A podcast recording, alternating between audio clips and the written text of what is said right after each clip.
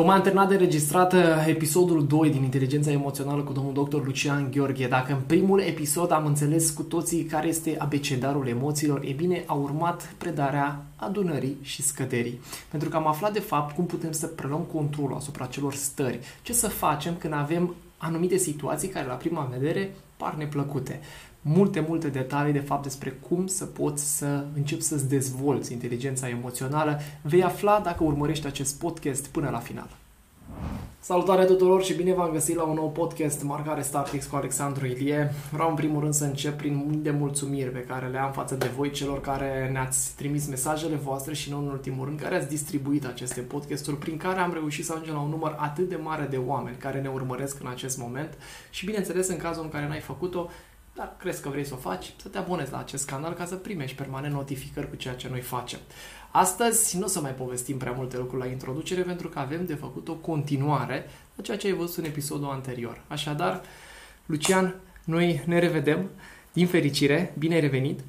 Mulțumesc, Alex. O să intrăm așa, un pic mai abrupt. În, în miezul discuției a fost o, un podcast despre sănătatea uh, emoțională care mie efectiv era ca prăjitura care îți vine să te liși pe degete, a fost fantastic. Mi-a plăcut foarte mult, uh, așa cum am spus și în intro-ul lui, capacitatea ta pe care eu vreau să o subliniez încă o dată fiind fantastică, de a putea să ne iei dintr-un punct în care nu știm aproape nimic și a ne duce într-un punct în care creezi dorința noastră, a celor care te urmărim, de a cunoaște și de a intra în această zonă care nu aveai de unde să o cunoști pentru că nu știai că nu știi. Ceea ce mie mi se pare o abilitate extraordinară, demnă de, de, de leadership. E o abilitate care o vom descoperi poate astăzi cu ajutorul inteligenței emoționale, pentru că asta fac uh, liderii. Uh, leadership-ul înseamnă influență și influența se bazează pe emoție și emoția este transmisă din cine ești cu adevărat. Așa este. S-a vorbit mult despre inteligența emoțională. S-au scris cărți, s-a sigur, sigur. comunicat Acum, în ultimii 10 ani de zile. poate nici nu auzisem despre Așa inteligența este. emoțională. Acum sunt suficiente materiale, sunt suficiente cursuri, dar uh, încă oamenii nu accesează acest domeniu probabil uh, nici nu știu despre el, pentru că în școală, spuneam, uh, nu abordăm acest domeniu care este sinonim existenței, este sinonim ființei, pentru că emoția ne ajută să ne cunoaștem, ne ajută să ne înțelegem comportamentul. De ce facem ceea ce facem. Exact. Da? Problemele de viață sunt, uh, în marea lor majoritate, probleme legate de emoții și spuneam și în podcastul anterior că dacă nu-ți gestionezi emoțiile, nu-ți gestionezi viața. Viața, exact. Uh, marea greșeală pe care o fac oamenii este că încearcă să rezolve aceste probleme emoționale cu ajutorul intelectului. Cu ajutorul minții.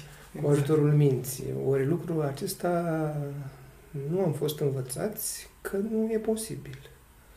Problemele de viață se rezolvă cu inteligența emoțională și cu inteligența fizică, nu cu inteligența mentală.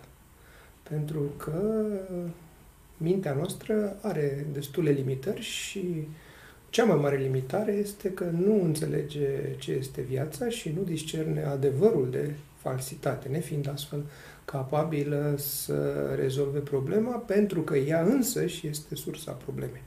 Categoric. Da? Așadar, ce presupune această inteligență emoțională? Pentru că ne-ai calibrat, dacă vrei să acest termen. Sigur, sigur. În podcastul anterior ai vorbit uh, foarte bine de scara aceasta a emoțiilor și de poziționarea. Acum uh, sarcina va fi un pic mai ușoară pentru că venim și vorbim uh, în mod aplicat cu referire la aceste nivele de energie, care sunt emoțiile, aceste cuante de energie și uh, uh, ca să dăm o definiție ultra scurtă a inteligenței emoționale, care este și practică, este, cum recunoști un om inteligent emoțional, este acel om care se simte bine cu el și cu ceilalți, indiferent de circunstanțe. Ce Ori... faci? Asta e de simplă vorba ta, atât de puternic. Omul care se simte bine în pielea lui cu ceilalți, indiferent de circunstanțe. Exact, asta înseamnă inteligență emoțională, nimic altceva, dar ca să ajungem acolo avem nevoie să ne depășim uh, rezistența pe care o pune intelectul în sensul că intelectul dorește să rezolve el problemele și nu lasă emoția să curgă prin noi, uh, pentru că dacă ar lăsa-o, ea pur și simplu s-ar epuiza într-un timp relativ uh, scurt. Da? Am mai atins partea și statusul psihoemoțional atunci când am uh, vorbit despre sănătatea fizică și spuneam că mișcarea și respirația sunt niște instrumente importante de a ne gestiona statusul psihoemoțional. Iată că n-am vorbit niciodată de intelect care ar putea să gestioneze această da. stare. Da? Deci, cei care au ascultat uh, podcasturile noastre pot uh, merge să reasculte partea de respirație, partea de mișcare, da? pentru că sunt mai importante aceste inteligențe, inteligențe fizice și emoționale decât intelectul pentru a ne modula statusul și starea interioară. Se spune despre inteligența emoțională că este de fapt baza, temelia pe care poți să construiești uh, viața unui om și că ar fi extrem de util și și tu în podcastul anterior ne povesteai despre cât de important ar fi pentru un copil să-i se pună accentul acesta pe o dezvoltare armonioasă din punct de vedere emoțional și să nu se calibreze, cum tu ne-ai învățat deja, spre zona asta a vinovăției, a rușinii. Nu ți-e rușine să faci așa Nu ți-e rușine să ți da, bine, și în familie și școala, și învățătorul, și profesorul, da? Are tentația să manipuleze de la un punct uh, elevii prin vinovăție și prin rușine. Da. Uh, nu fac asta conștient. Uh, ei cred că fac lucrul ăsta spre binele celorlalți. Exact. Numai că impactul pe termen lung este destructiv. Aș spune că o viață împlinită este imposibil de trăit fără a conștientiza câteva elemente de inteligență emoțională și a cunoaște din spectrul acesta um, savuros de emoție și ca să cadrăm uh, un pic inteligența emoțională, uh, să spunem că uh, majoritatea oamenilor se află în această stare de analfabetism emoțional, în sensul că ei nu sunt capabili să-și recunoască propriile emoții pe care le trăiesc. Un pas mai departe este stadiul de a înțelege aceste emoții odată recunoscute și a le numi și a ști la ce sunt utile sau uh, inutile și asta este domeniul inteligenței emoționale, dar există un domeniu dincolo de această înțelegere, aceea de a utiliza aceste emoții pentru tine sau pentru ceilalți și asta poartă numele de înțelepciune emoțională. Nu am găsit uh, acest uh, termen uh, în literatură, dar uh, cu siguranță a trebuit făcut o distinție între inteligență și înțelepciune. înțelepciune emoțională. Dacă inteligența se focusează mai mult pe a înțelege ceva, înțelepciunea se focusează pe a doza corect cantitatea de emoție necesară și a adecva situației uh, respective.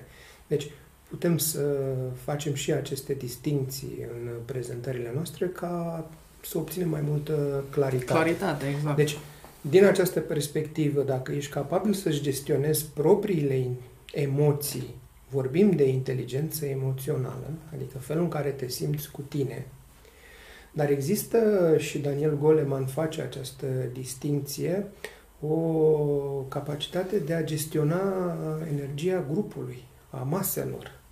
Și asta mai degrabă este apanajul unei inteligențe sociale. Da?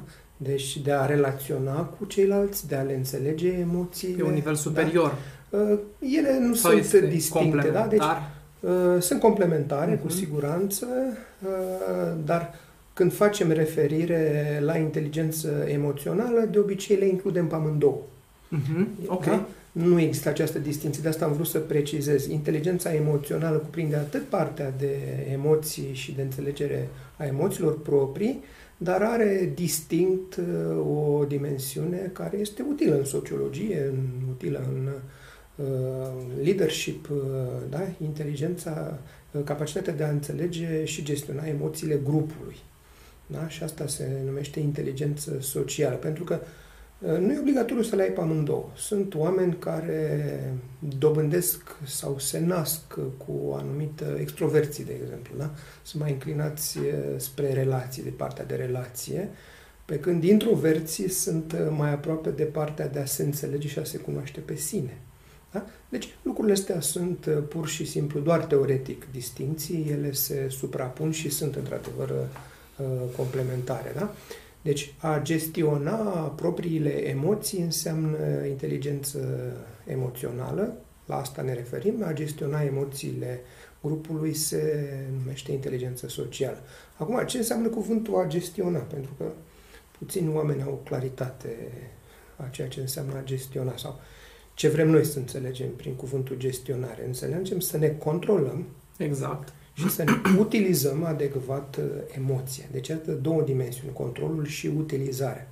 Acum am găsit o definiție în cibernetică a controlului, care spune așa, controlul este uh, capacitatea de a iniția, deci de a începe, de a menține și de a stopa un proces.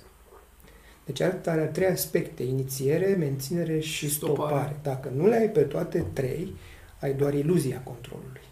Și putem să dăm un exemplu foarte simplu. Atunci când învățăm să conducem uh, mașina și facem școala de șofer, Excelent. Da? E una să pornim mașina, alta e să o menținem pe drum și alta e să o oprim în siguranță. Doar după ce avem un număr de oră de practică, reușim să fim într-adevăr în control, adică putem să o pornim în siguranță, să o menținem pe drum, indiferent de condiții, și putem să o oprim în siguranță. Acela este control. La fel este și cu emoția. Da? Dacă nu avem uh, acest uh, control integral pe toate etapele, nu putem să spunem că putem să gestionăm emoțiile. De fel, nu putem gestiona o bombă nucleară. Da? Pentru că nu mai putem să stopăm procesul. Da? Corect. Deci, iată, acolo nu există uh, niciun control, adică e doar iluzia controlului. Da? Deci, a gestiona înseamnă a fi capabil să controlăm și... Să inițiezi. Da, să, da, inițiem, să, inițiezi, să menținem, să, menținem, să stopăm. Da, să stopăm în orice moment și să fim capabili după aceea să utilizăm uh, emoția în mod uh, adecvat și, bineînțeles, într-un mod constructiv. Da? Pentru noi și pentru grup. De dorit. Da? Deci cam acestea ar fi niște perspective. Da? Și revenind de din nou, ce este emoția și gândul? Că iar, de fapt, Mergem la uh, anatomia emoției.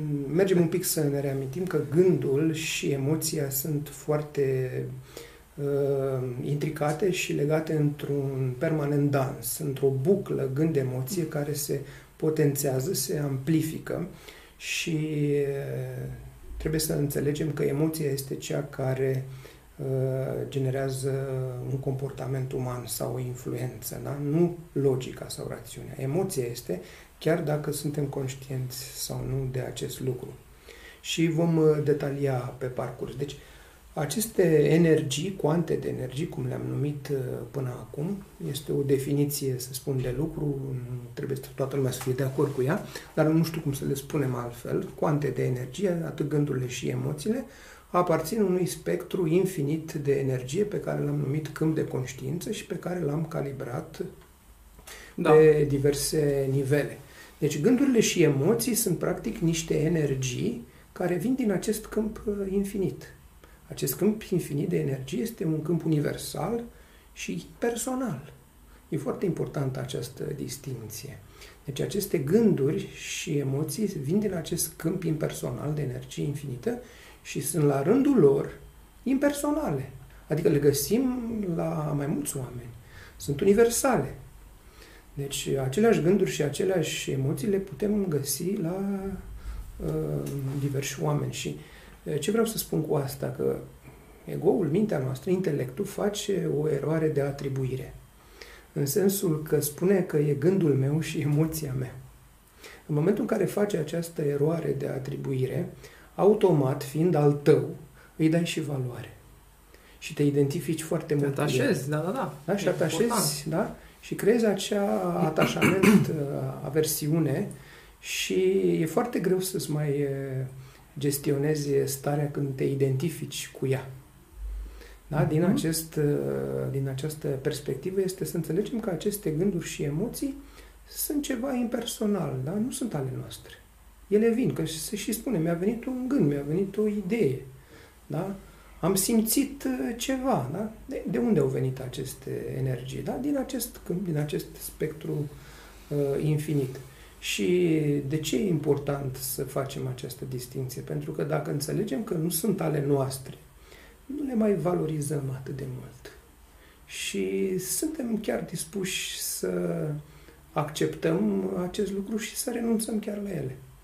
Și aceasta este o tehnică puternică de a-ți gestiona emoția și anume uh, acceptând că putem să renunțăm la ele. Da? Intelectul vrea cu orice preț să rezolve problema. Și atunci intelectul uh, raționalizează acea stare emoțională și nu ajunge la nimic. El practic opune rezistență emoției. Da, pentru că nu are da? acel decriptor de care tu exact. ai vorbit. Vine să vrea exact. să... El, ca enigma, apropo de exact. primul calculator. El, neînțelegând emoția, vrea să o raționalizeze și să o înțeleagă și să o rezolve. Ori lucrul ăsta nu se face așa, pentru că el raționalizează practic aceeași uh, emoție. Deci, emoțiile sunt limitate ca număr, dar gândurile, gândurile sunt infinite. Haideți să vă dăm, să dăm un exemplu ca să pară mai uh, sugestiv. Hai să ne imaginăm că suntem fiecare într-o situație de a pleca într-o excursie, într-o locație exotică și în interes uh, de business și în interes de distracție și cu 3-4 zile înainte de a pleca cu avionul, uh, nu ne amintim unde ne-am pus pașaportul. Este o situație de viață, da? Care putem să o numim problemă, putem să o numim criză, depinde de semnificația pe care o atribuim. E, ce se întâmplă în momentul ăla? Da? Deci, practic, care este emoția sau complexul emoțional? Deci vom trăi un sentiment de frustrare, un sentiment uh, de furie, chiar uh, un sentiment de tristețe că vom pierde excursia, da? Ehm, sentimentul de frică că nu vom face, nu vom semna un business. Da, care urma, de vinovăție da? apoi. De vinovăție, da. Prost să nu mi-aduc aminte da, unde mi ne-am exact, pus. Stabilisem o întâlnire cu oameni importanți, deci iată câteva uh, tipuri de emoții, dar gândiți-vă ce asociem la aceste emoții, câte gânduri. Deci, practic, prin capul nostru vor trece o infinitate de gânduri și vrând să rezolvăm situația mental, noi nu găsim pașaportul, da? E, în momentul în care se apropie ziua plecării, ne dăm seama că nu mai avem nicio șansă să-l găsim și, practic, la un moment dat renunțăm și capitulăm. Mintea capitulează la un moment dat. Asta e, am pierdut. Exact. Ce se întâmplă în momentul respectiv? Găsim în momentul ăla ne aducem aminte unde l-am lăsat. Într-un mod miraculos, și în momentul în care îl găsim, starea noastră e una de bucurie. Nu? Dar de câte ori nu s-a întâmplat asta, nu? Când se spune, și cum l-ai găsit? Nu știu, mi-a venit ideea exact. asta să caut în buzunarul de la Sahu. Da, pur și simplu. Mi-a venit, cum zicem noi, nu? Exact. E, în momentul în care apare această stare de bucurie, toate celelalte emoții absolut, automat dispar, se epuizează și constatăm că toate gândurile care erau asociate, mă, de ce n-am fost uh, atent să-l pun, ce o să mi se întâmple acum că nu mă întâlnesc cu oamenii ăia. Încercăm să ne găsim justificări, lasă că e bine că mai bine să nu plec, că poate pica avionul. Deci, iată exemple de raționalizare. Totdeauna totul are un exact. plan, cine știe exact, ce se întâmplă dacă ajungem da? acolo. Ce vreau să subliniez? Că există o infinitate de posibilități de a uh, de gânduri, da? Pe când, iată, emoțiile se rezumă la doar câteva. Deci, întotdeauna Uh, nu putem să ne controlăm, niciodată nu să ne putem să ne controlăm gândurile, pentru că ele sunt infinite, dar putem să ne controlăm emoțiile, pentru că ele sunt într-un număr finit și pot fi înțelese și pot fi lăsate să se epuizeze ca energie. Se ardă, exact, să se ardă. Asta înseamnă inteligența emoțională, să lași emoția să fie trăită până se epuizează, pentru că ea se epuizează rapid. Ea durează câteva secunde, emoția. Ceea ce continuă este mentalizarea ei, gândul, gândul la ea. Dar emoția nu durează foarte mult.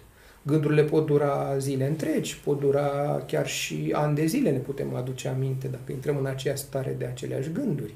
Deci, ce vreau să spun, stările, momentele de criză și problemele de viață se gestionează foarte clar, gestionând doar emoția, nu gândul.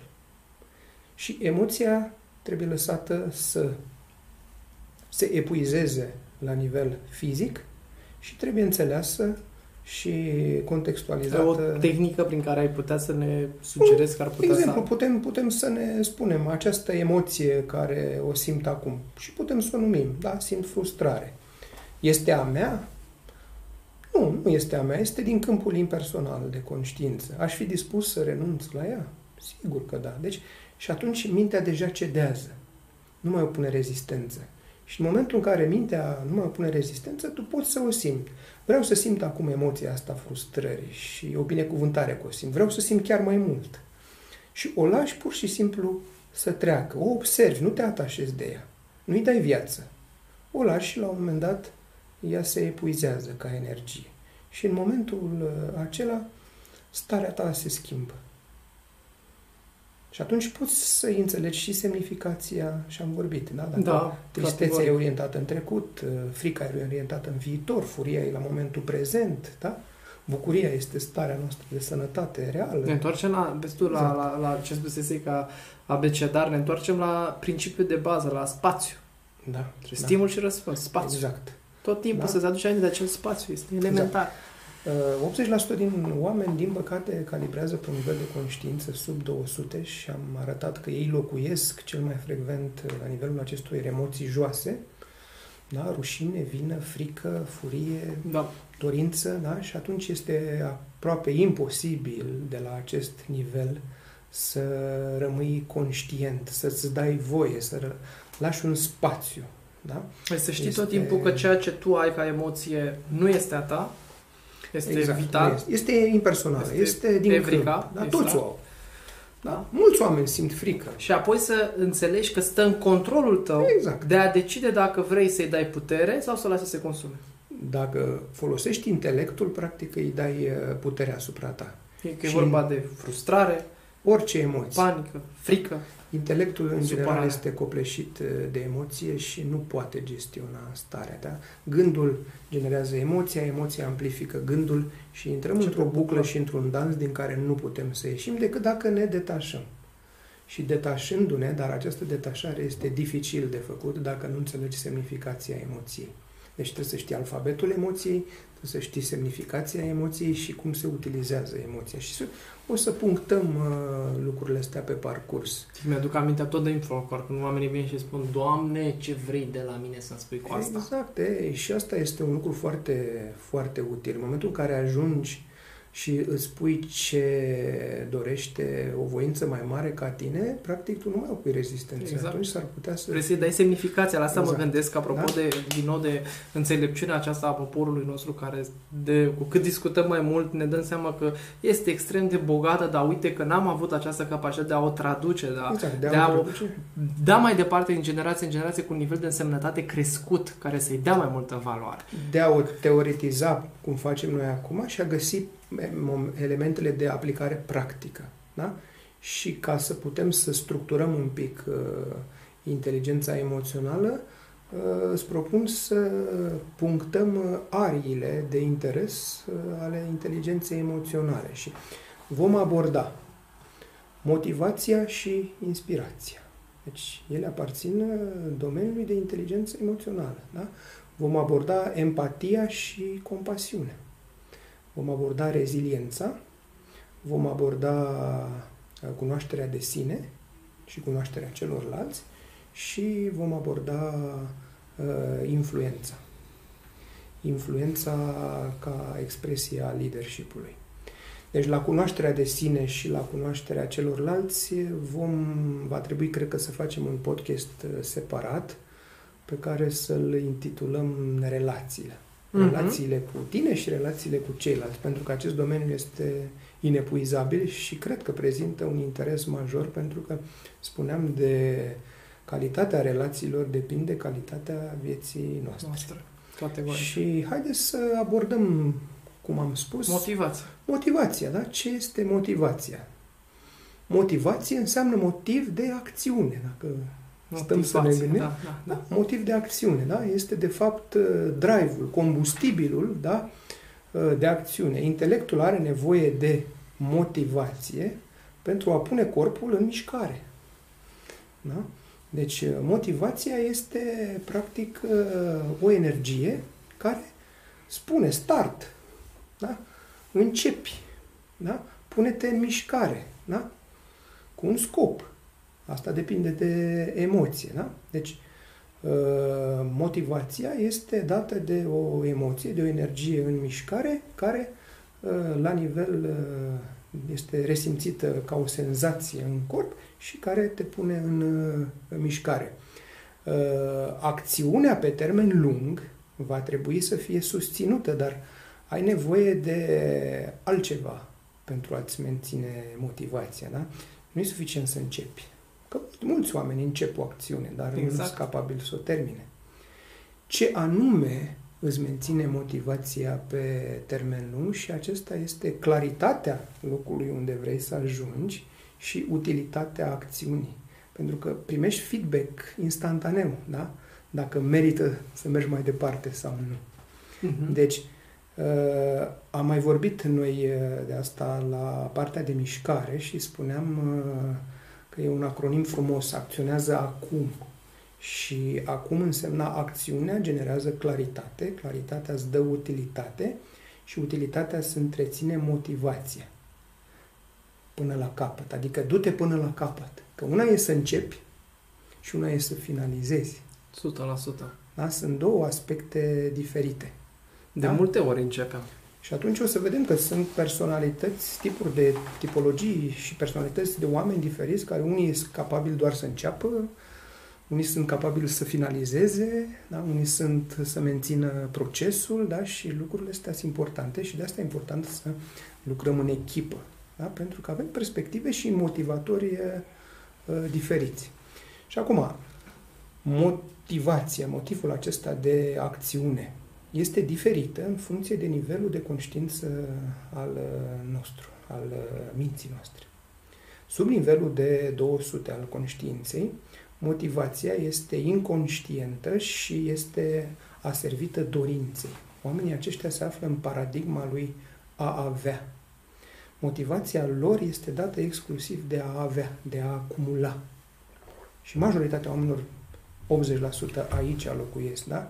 Deci motivul lor este aservit dorinței, dorinței de a avea, identificându-se cel mai mult cu posesiunile lor.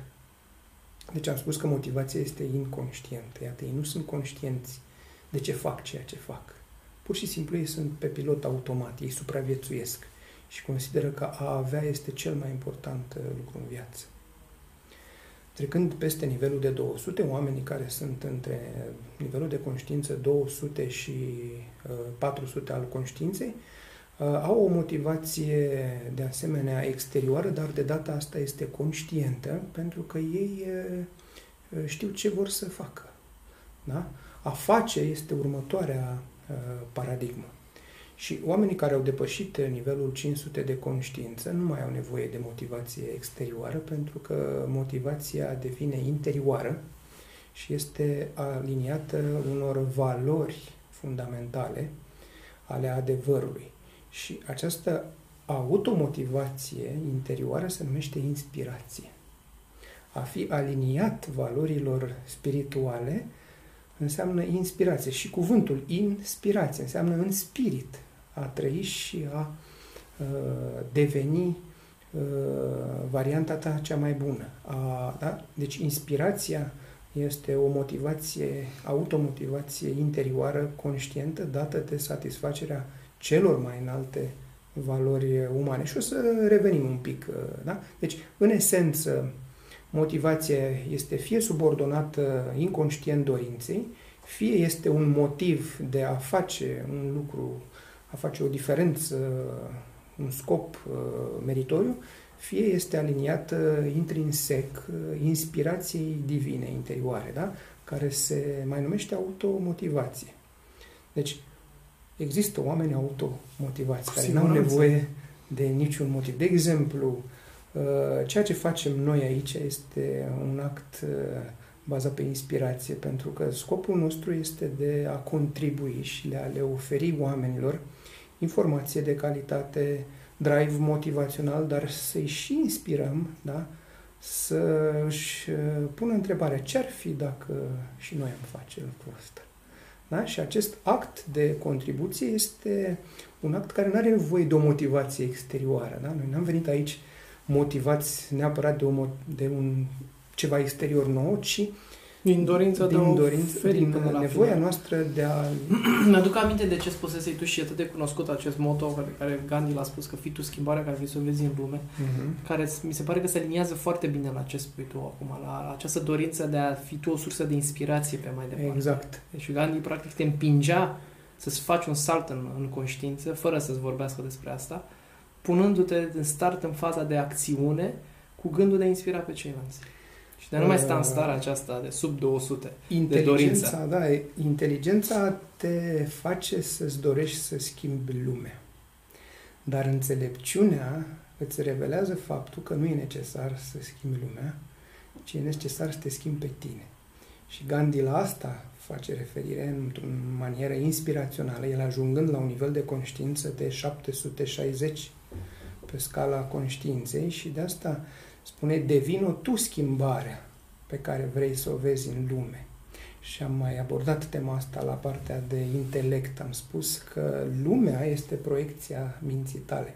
Exact. Deci fiecare vede o altă lume și își vede imperfecțiunea minții sale și de aia crede că e nevoie să schimbe lumea. În realitate nu putem... Nu vrea să schimbe ego-ul, mintea Da, nu vrea să mintea- schimbe. exact. Perfect. Mintea, nefiind conștientă de mecanismul acesta de proiecție, vrea să schimbe, practic, imaginea din oglindă, ori această imagine este ireală. Ceea ce trebuie să schimbi este uh, în interior. Și e foarte... Să dăm un exemplu care poate că ne-a scăpat uh, și mi-a venit acum și cred că e relevant. Uh, Ca să înțelegem cum funcționează mintea noastră, haideți să ne imaginăm o sală de cinema. Dacă ne aducem aminte, pe vremea noastră erau uh, acele filme care se proiectau cu rolele. Da. Da? Era o sursă de lumină, rola se Derula, mișca, erau se derula, secvențe erau care secvențe dădeau animații. și erau proiectat uh, Mișcare. animația pe ecran. Uh, Și să spunem uh, așa, uh, sursa de lumină este viața din noi. Este acel uh, observator, sursa de lumină. Rola de film sunt uh, toate programele care lu- rulează în mintea noastră. Convingeri, uh, valori, uh, softuri, uh, tipare de gândire, de simțire, da? Și noi le proiectăm uh, pe un ecran și ecranul este practic filmul pe care îl vedem, lumea pe care o vedem. Dacă conștientizăm că acea rolă este mintea noastră, tot ce vedem noi este produs de către noi, este Minte. produsul nostru. Deci ar fi o nebunie să dorim să schimbăm uh, proiecția Ecranul. de pe ecran, Da. dacă nu ne schimbăm sistemul nostru de Excelent analogie. convingeri și de valori. Cred că poate această metaforă uh, s-ar putea să prindă și să-i, să producă un declic puternic uh, la uh, cei da, care da, sunt... uh, pentru fiecare parte. E clar că te, te ajută să înțelegi că lucrurile, încă o dată, se dovedește că sunt sub control și că poți să influențezi dacă tu începi această, acest proces de introspecție și de, de salt până la final, calitativ de data aceasta, poate și calitativ, dar Și- calitativ. Am al spus, gândirii. lucrurile astea nu trebuie făcute acumulând neapărat uh, cunoștințe, ci mai degrabă stând într-o stare de aceasta de observație, de conștientizare, de acceptare, de renunțare, da? Nu trebuie să rezolvăm problemele cu intelectul, da? E mai bine să le observăm, să le analizăm detașat, da? Pentru că a- odată intrat în acea emoție este imposibil să mai ieși din ea. Categoric, că mă gândesc tot la fel de tu, când erau, cel puțin așa am cunoscut eu și am citit că erau anumite comunități de oameni în România care aveau sfatul bătrânilor, Mhm. mm-hmm. numeau ei, care nu se bazau pe capacitatea lor de magazinarea informației, adică ce școli au Exact. avut. Înțelepciunea Exact. înseamnă nu să acumulezi informații, Exact. ci să renunți la ele. Și din nou, era o formă, Da. vezi, destul de avansată de cunoaștere pe care nu o puteau raționaliza și etapiza Ce așa spui cum tu facem este acum. o modalitate de cunoaștere directă, experiențială a adevărului. Cunoașterea prin intermediul minții este o cunoaștere indirectă și întotdeauna nu te ajută să ajungi la adevăr. Cunoaște tot ce înseamnă cunoaștere indirectă prin intermediul minții înseamnă doar a ști. Ori a ști niciodată nu poate substitui pe a fi, experiența. În Exact. momentul în care ai o trăire, o conștientizare dincolo de minte, acel stare de flux sau de inspirație, acela este momentul în care îți dai seama cât de mică este mintea ta. Dar asta îți trebuie experiență ca să crezi lucrul ăsta. Da, și Să- vezi tu că această putere a înțelepciunii a fost negată în ultima perioadă, tocmai de, din cauza acestei minți care a început să devină din ce în ce mai valorizată, adică Exact. oamenii au început să facă școli, universități și spune, hai mă, bunicule, lasă-mă că nu știi tu ce trebuie să se întâmple, nu mai știi tu care e problema și care sunt lucrurile Dar bunicul importante. se descurca când ieșea pe stradă. Și bunicul se descurcă și se uită așa cu el cu Da. acceptare, Exact. că ce are Acceptare. înțelepciune și spune, Da. bine, o să vezi tu. Exact. Vezi, apropo de, eh, din nou, de, de cât de perversă este mintea în momentul în care o hrănești cu aceste justificări intelectuale. Am fost, am, sunt inginer, sunt doctor, am făcut publicații științifice știi, și știu, dar nu am, de fapt, această sursă de înțelepciune de care, de Exact. care vorbești, care nu are legătură cu acumularea informației. Nu, nu. Are leg- Cu legătură experiențe. cu experiența și um, înțelegerea, observarea și înțelegerea percepției. Exact cum am dat uh, exemplu cu proiecția la cinema. Exact. Să ne gândim că, de fapt, noi suntem lumina, sursa acelui uh, bec. Practic, noi observăm mintea. Ne putem observa mintea, ne putem observa Ne-ai acțiunile. povestit despre asta în podcastul cu Asta minte. este foarte relevant. Și Dacă acum- n-ați văzut podcastul acela, neapărat să faceți cumva să vă întoarceți undeva, să-l găsiți în baza Revenind, noastră și să-l da, urmăriți. revenind la subiect, la motivație, da, motiv de acțiune, da, uh, haideți să facem o corelație între motivatorii umani și inteligențele umane. Am vorbit aici de inteligența fizică, mentală, emoțională și spirituală. Uh, Cei patru R, dacă vreți, ca să-i reținem ușor. Rezultatul da? este un factor motivator pentru oamenii care au predominant inteligență fizică. Vor să obțină un rezultat. Da? Sunt pragmatici. Exact. Da? Ăsta e cel mai puternic motivator. Nu este singurul. Da? Oamenii care uh, sunt motivați de relație. Da? Pe unii oameni motivează mai mult relația decât rezultatul. Și acești oameni au o inteligență emoțională mai pregnantă. Aș spune că întotdeauna în viață este mai importantă relația decât rezultatul. Și cred că ăsta ar trebui să fie un element uh, definitoriu, pentru că, uh, gândiți-vă, relația de familie, relația la locul de muncă ar trebui să fie mai importantă decât un rezultat de moment. Păi, n-aveți tu?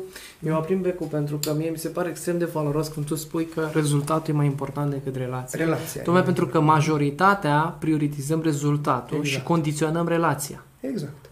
Cu alte cuvinte, bă, dacă Haideți este o să- colaborare, ce mesemie? Nimic. Exact.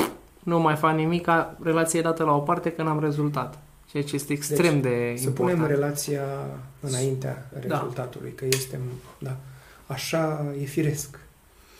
Uh, Oamenii motivați de recunoaștere. Sunt atâția oameni care au nevoie de recunoaștere. Da? Aceștia sunt mai degrabă centrați pe intelect, pe inteligența mentală. Și sunt de... O să dăm câteva exemple. Ultima, ultimul R vine de la revelație, da? oamenii care sunt uh, uh, inspirați și oamenii care au inteligență spirituală. Da? Deci avem rezultatul, relația, recunoașterea și revelația. Hai să dăm niște exemple. Da? Uh, Tehnicienii sunt oameni care sunt focusați pe obținerea de rezultate. Da? Ei să, trebuie să obțină un rezultat finit. Da?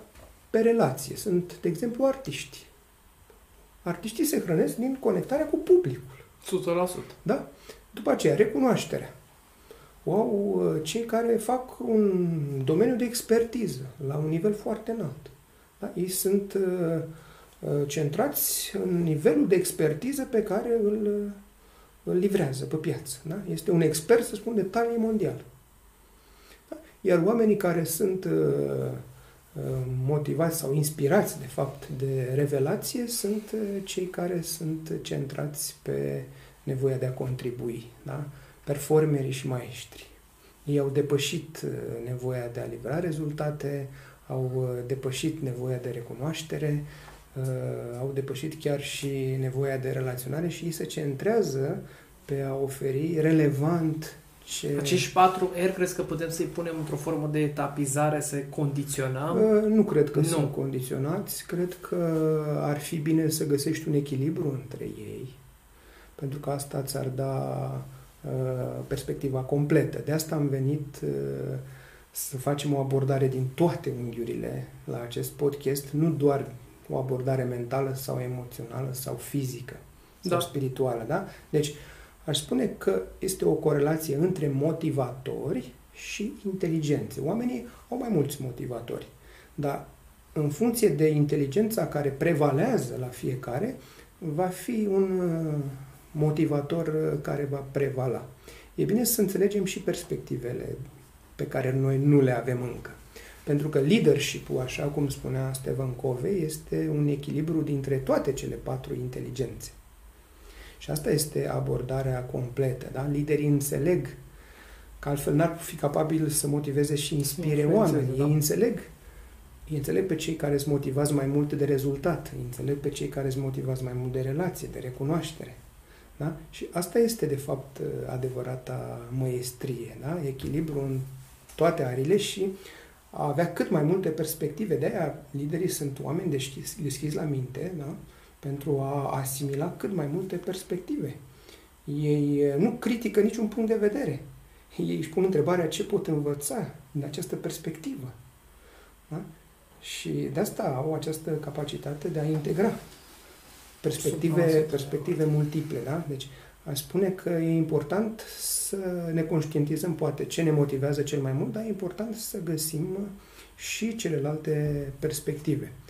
Uh, și dacă vreți, l-am găsit la Daniel Pink, are o carte excepțională, Drive. El descrie cei mai puternici driveri motivaționali umani. Și o să vedem, ei sunt denumiți autonomia, uh, care este, să spun, trebuie să fie înțeleasă ca libertate de a decide și alege, deci autonomia da. Da? este un, autonom. deci un motivator uh, intrinsec puternic. După aceea, evoluția spre excelență este sinonimă cu creștere. Deci este un alt motivator interior și cel mai puternic uh, motivator interior este semnificația, uh, care este sinonimă cu contribuția despre care am vorbit. Deci, autonomia, libertatea de a alege și a decide, evoluția spre excelență, creșterea, creșterea și semnificația, dacă faci ceva cu semnificație în folosul celorlalți, este contribuția. Deci, acești cei mai puternici factori, driveri motivaționali sunt de fapt automotivaționali și oamenii care au acești driveri motivaționali performează la cel mai înalt nivel. Da? Până la urmă, toată lumea își dorește libertate. Da? Uh, și angajații obișnuiți, dacă le spui uh, tu ce să facă, s-ar putea să-i demotivezi pentru că le încalci o valoare importantă, aceea de a decide ei ce să facă. De aia cele mai... Și perf- probabil și pierzi capacitatea de a da. fi creativi în momentul în care uh, dictezi niște lucruri Cele mai performante companii asta au făcut. Da? Dacă ne referim la Steve Jobs, da? el nu a adus, nu a angajat oameni să le spună el ce să facă, ci a angajat tocmai pentru uh, ca oamenii aceia să spună ei care e calea de urmat.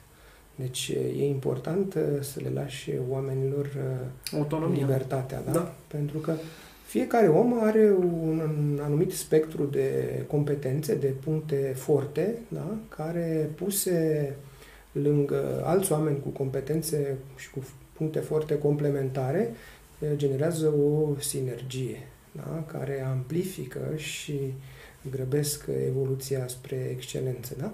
Deci, dacă ne uităm, aceștia sunt cei mai puternici motivatori, motivatori intrinseci, uh, intrinseci da. care până la urmă sunt asimilați automotivației sau uh, inspirații. Da? Ce ne inspiră cei mai mult, cel mai mult? Să evoluăm la potențialul nostru maxim și să facem o diferență pozitivă în lume. Și cred că asta ar fi deja și o concluzie la tot ceea ce tu ai povestit până acum, că fiecare dintre noi ar trebui să rămânem motivați pe evoluția noastră Sigur și să ai permanent lupa pusă, mă, unde eram eu acum un an și unde sunt astăzi, unde eram acum 10 ani și unde sunt astăzi și să fii permanent în această competiție cu tine. care, exact, cu tine, da. de care tu Și mai ai aici o distinție să îți monitorizezi progresul și să înțelegi că e mai important progresul decât perfecțiunea.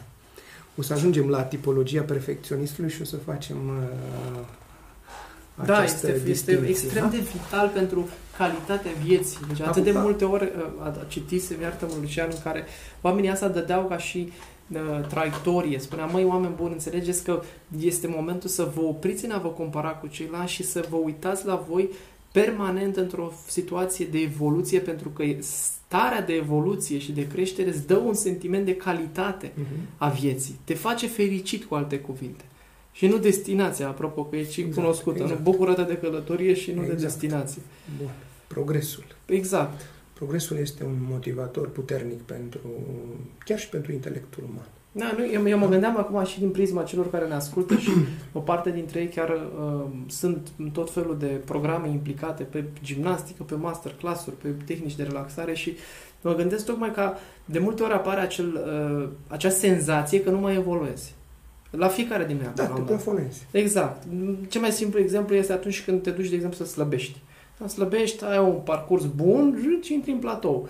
Ei, și acolo apare provocarea de cum te poziționezi în raport cu tine. Mm-hmm. Pentru că dacă faci greșeala să te uiți și să spui, păi n-am mai slăbit nimic, n-am mai să întâmplat nimic, e clar că nu ai înțeles de fapt că poate la un moment dat unul din ingredientele evoluției este timpul, care trebuie să-l lași să se coacă, cum s-ar spune, prăjitura. Am făcut toate, toate mirodenile, le-am pus în prăjitură și nu e gata prăjitura. Păi nu e gata, că trebuie să toate mai... la timpul lor, da. Trebuie să le... Exact. Ritmul lui de creștere. Exact, așadar, uh, răbdarea asta cu tine însuți, să-ți dai efectiv răbdare să crești, indiferent de vârsta pe care o ai, să ai această maturitate, înțelepciune, cum tu ai numit-o foarte bine, să te uiți permanent la tine ca o, un fenomen de evoluție.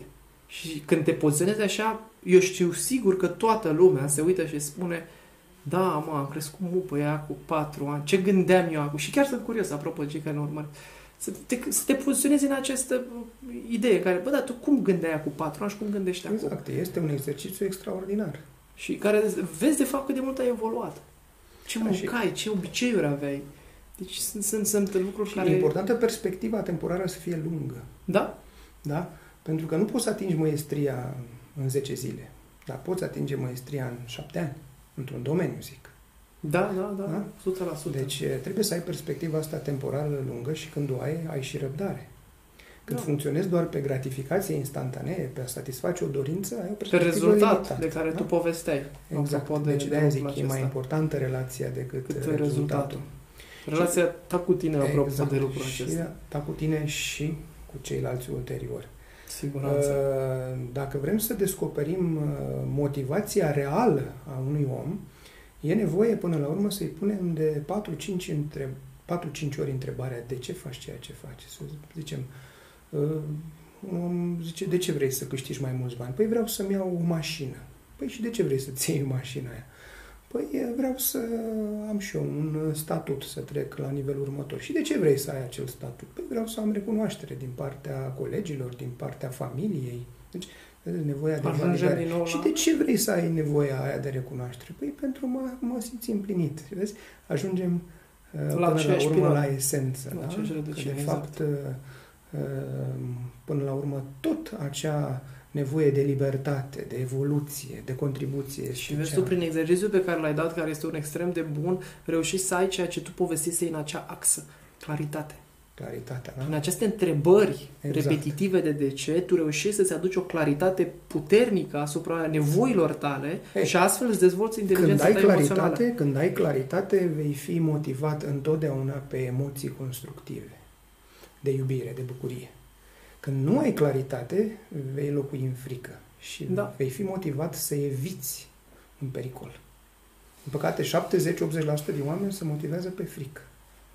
Da, vedeți? Da. Și trăim în aceste Da, tu momente. povestești foarte bine de frica de moarte, apropo de, para, de, Exact. de această controversă cu vaccinurile care au tot fost, să mă vaccinez, să nu mă vaccinez, în realitate era aceeași frică la bază. Și dacă tot uh, vorbim de claritate, hai să răspundem la o întrebare extraordinară.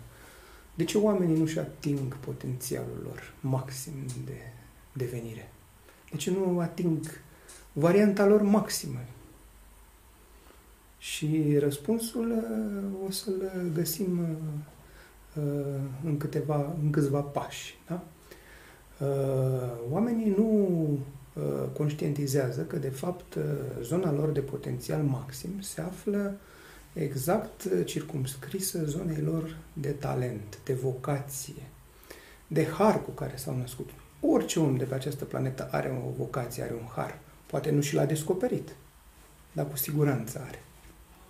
Deci, uh, majoritatea oamenilor stând în zona asta de confort, de aparent confort, că nu este un real confort, în zona a ceea ce știu, da? zona de supraviețuire, nu conștientizează că pentru a-și atinge potențialul trebuie să iasă din această zonă și să traverseze o zonă de disconfort pentru a ajunge exact în zona de talent. Puțini oameni reușesc într-o viață să performeze pe filonul vocației sau al talentului sau al harului.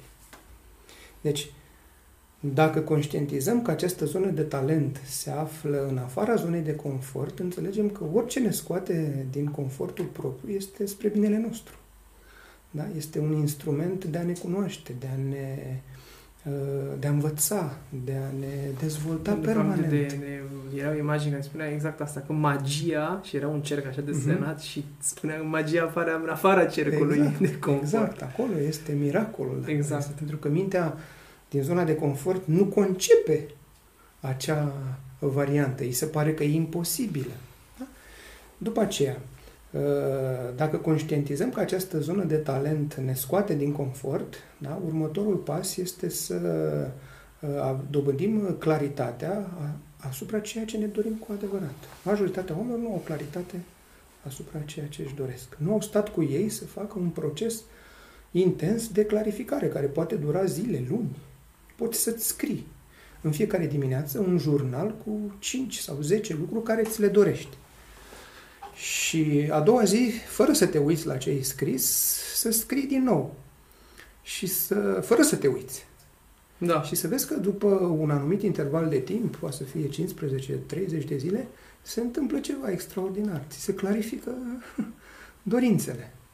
Da? Deci e foarte important să știi ce-ți dorești Claritatea. în viață. După aceea, uh, oamenii nu își ating potențialul pentru că uh, uh, au convingeri limitative de care nu sunt conștiente, cu conștienți. Aceste convingeri te țin în Frâna de mână. da? Adică te împiedică să ieși din zona de confort. Ce zic? A, nu pot, la mine nu-i posibil, n-am contextul, nu merit să fac lucrul ăsta. Deci, deci ei se autosabotează. Da? Da. Deci au o stimă de sine scăzută, bazată pe convingeri limitative, nu pot, nu merit. Da? Și atunci este aproape imposibil să ieși de acolo. Uh, Următorul motiv pentru care nu își ating potențialul este că nu au combustibil să se ducă până la capăt. N-au acel drive da? care să-i mențină pe cale, să-și uh, finalizeze proiectul. Și al patrulea este că oamenii nu-și ating potențialul pentru că vor mai degrabă să realizeze singuri acel obiectiv fără să colaboreze cu alții. Ori e, e cunoscut că cel mai înalt uh, nivel uh, și potențial pe care îl uh, atingi este să faci echipă și să contribui uh, semnificativ. Adică De unul singur nu poți să-ți atingi potențialul. Pentru că ai nevoie să primești permanent uh, feedback, dacă e, de la cei pe care îi servești.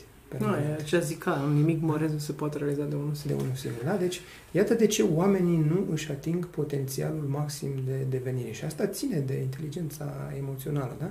Deci, uh, ei uh, nu știu că zona de talent este în afara zonei de confort, nu au claritatea a ceea ce își doresc, au convingeri limitative pe care nu le depășesc nu au uh, combustibil motivațional, nu au benzină să se ducă până la capăt, să finalizeze proiectul și vor să facă de unii singuri. Da? Este o atitudine egoistă. Da? Tot mintea te minte. Tot mintea, da? Doar împreună cu ceilalți vei realiza ceva măreț, pentru că atunci apare fenomenul de sinergie, da? 1 plus 1 fac nu mai mult decât 2. Exact, nu mai fac 2. Da? Ceea ce ai nevoie de niște ani așa în care să rumești la ideea asta că 1 plus 1 nu fac 2. Da. Trebuie niște timp așa să rumești la ea. Bun, deci am descris aceste zone de confort, zone de disconfort, zone de talent și să punem punctul pe ei că inteligența emoțională este cea care te ajută să ieși în control din această zonă de confort. Pentru că te ajută să depășești frica cu ajutorul curajului. Te ajută să traversezi zona de disconfort, care e o zonă de învățare. Da? E o zonă de creștere și de-abia apoi să ajungi în zona ta de talent, pe filonul vocației, unde să fie revelat întreg uh, potențialul. Deci curajul, practic, este da. cea scânteie care îți dă exact. impulsul să, să inițiezi și apoi da? să reușești Dar să curajul te... este dincolo de mândrie. E dincolo. Da? Mândria este o limitare în sensul că te ține și ce, cum îți spune mintea? Îți spune foarte frumos. Stai banca ta, nu te du acolo, capul plecat, sabia nu-l taie. Ce mă, ți-au cu binele? Exact. Cam asta iată. e ceea ce îmi vine în minte apropo iată, de exact. folclor iată. și convingeri limitative. Exact, exact. Băi, mi-a venit o idee, da. vreau să fac asta. Stai acolo. Ce ai mă, ți s-au cu binele, da. vrei să pleci de la exact. companie? Unde te exact. mănâncă? Stai în banca ta, pe vremurile astea nu se fac astfel de decizii. Cam asta e ceea ce deci regăsim. am vorbit uh, de motivație și inspirație și ca să încheiem cu o vorbă frumoasă, putem să spunem că un gram de inspirație valorează mai mult decât o tonă de motivație. Și asta este un lucru foarte profund. La, îl spune foarte mult Andy Sechei în cursurile sale. Zicerea vine dintr-o parafrazare tot al Mahatma Gandhi, care spune că un gram de practică valorează mai mult decât o tonă de teorie. Și iată, în Inspirația este acea experiență, da? acea aplicare a teoriei și ăsta este scopul, să dăm atât partea de teorie, dar și aplicația ei. Pentru că deci, aminte, apropo de asta, cum se spunea tot la fel, că a ști și a nu pune în practică, de fapt, egal la nu ști. Da, este Niciodată. să visezi, da? Înseamnă să visezi. Da, noi, noi ne-am lovit foarte mult. Vezi tu că eu, eu regăsesc în ceea ce tu povestești foarte mulți oameni care am stat de vorbă în care uh, efectiv vedeam cât de multe știu și cât de puține fac. Vedeam un da. contrast atât de mare între mm-hmm. calitatea ideilor și calitatea vieții. Era și foarte acum, mare. Acum găsim și explicațiile pentru care nu fac. Da? De cele mai multe ori sunt convingerile limitative. Acestea nu sunt conștientizate, nu sunt scoase la lumină. Pe de-o parte. Dar pe de altă parte, în capul da. meu se întâmplă și fenomenul de uh, vulnerabilitate față de care ego-ul nu vrea să, să pășească. Pentru că curajul, în mintea mea, din ceea ce tu îmi povestești și ne duci aici, curajul vine la pachet cu vulnerabilitatea. Sigur că da. Când ai curajul să te vulnerabilizezi, să recunoști să că ai și puncte slabe. Da, oh, hai să fac asta. Ce trebuie să peste... fac? Nu știu ce trebuie să fac. O să vreau să învăț. Deci nu știu. Exact. Deci sunt vulnerabil. Admis că nu știi. Și atunci și ego-ul mă gândesc Cere că ajutor. Nu, nu prea îi place. Ego-ului nu-i place să ceară ajutor. Și o să discutăm aspectul ăsta la partea de relații, că vine perfect. Super. Perfect pe ceea ce tu ai ridicat acum ca... Hai să continuăm cu a doua arie a inteligenței emoționale, care este empatia. Empatia și compasiunea. Ce înseamnă empatie? Empatia este găsită în literatură sub forma pur și simplu a cuvântului empatie, dar el, el are mai multe dimensiuni. Da? Empatia înseamnă să înțelegem ce gândește un om. Asta este o empatie de tip uh, cognitiv sau o empatie rațională. Da? Poți să sesizezi ce gânduri are un om. Poți să înțelegi gândurile lui. Un al doilea tip de empatie este empatia de tip uh, emoție, da? de a înțelege ce emoție trăiește un uh, om. Și asta este, de fapt, empatia propriu-zisă la care se face referire în literatură. Dar mai există o formă de empatie, a înțelege ce gândește, ce simte și cine este un om. Aceasta se numește compasiune.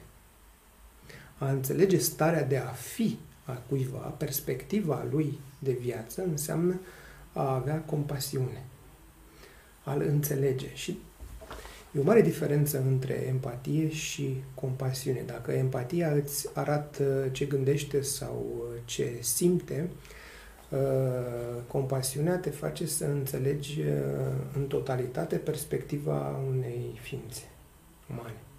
Și în momentul în care poți să înțelegi perspectiva fiecarei ființe, îți dai seama și ai o revelație că oamenii nu sunt nici buni, nici răi, sunt doar neevoluați pe scala de conștiință. Și aici pot să dăm un exemplu fabulos de ce înseamnă compasiune.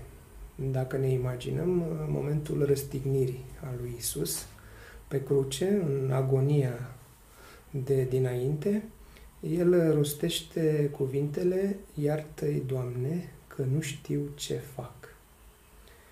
El nu opune rezistență, nu încearcă să se salveze din situația aia, nu îi critică, ci le dorește să fie iertați, pentru că nu știu ce fac.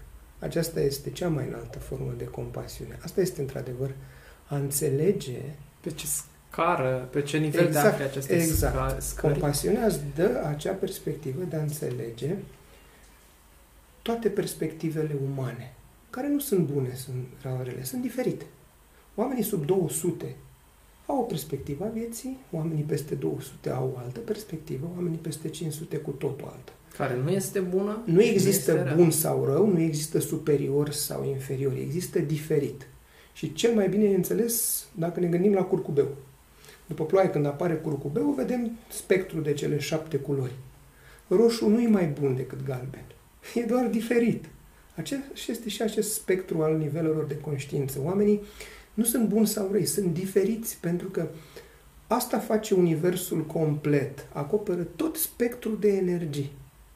Când înțelegi că fiecare e la locul potrivit, în momentul potrivit, înțelegi că tot această creație manifestă este perfectă așa cum este și că nu are nevoie să fie schimbată. Schimbarea doar este doar o iluzie dată de imperfecțiunea minții și incapacitatea ei de a înțelege întregul. Dar lumea aceasta pe care noi o vedem, creația este perfectă așa cum este și la nivelul compasiunii, care este o vibrație înaltă, la nivelul 540, este revelat experiențial acest lucru. De asta este greu de acceptat, poate, de intelect lucrul ăsta. Până nu-l trăiești, nu poți să... Poți doar să crezi, dar să ai experiența și certitudinea doar atunci când vei avea această stare de a fi. Deci, asta este compasiunea, da? Deci, depășește empatia, da? Și empatia și compasiunea uh, în profesia pe care eu o fac, uh, mi se par lucrurile fundamentale. Da?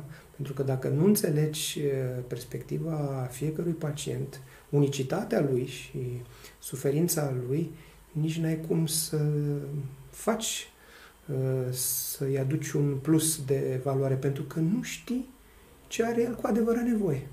Când un pacient intră pe poarta spitalului, nu neapărat durerea lui este cea mai importantă, ci suferința lui, ci nevoia lui de a de a stabili o relație de încredere cu cineva care să-l uh, ajute și să-l uh, îndrume da, spre vindecare.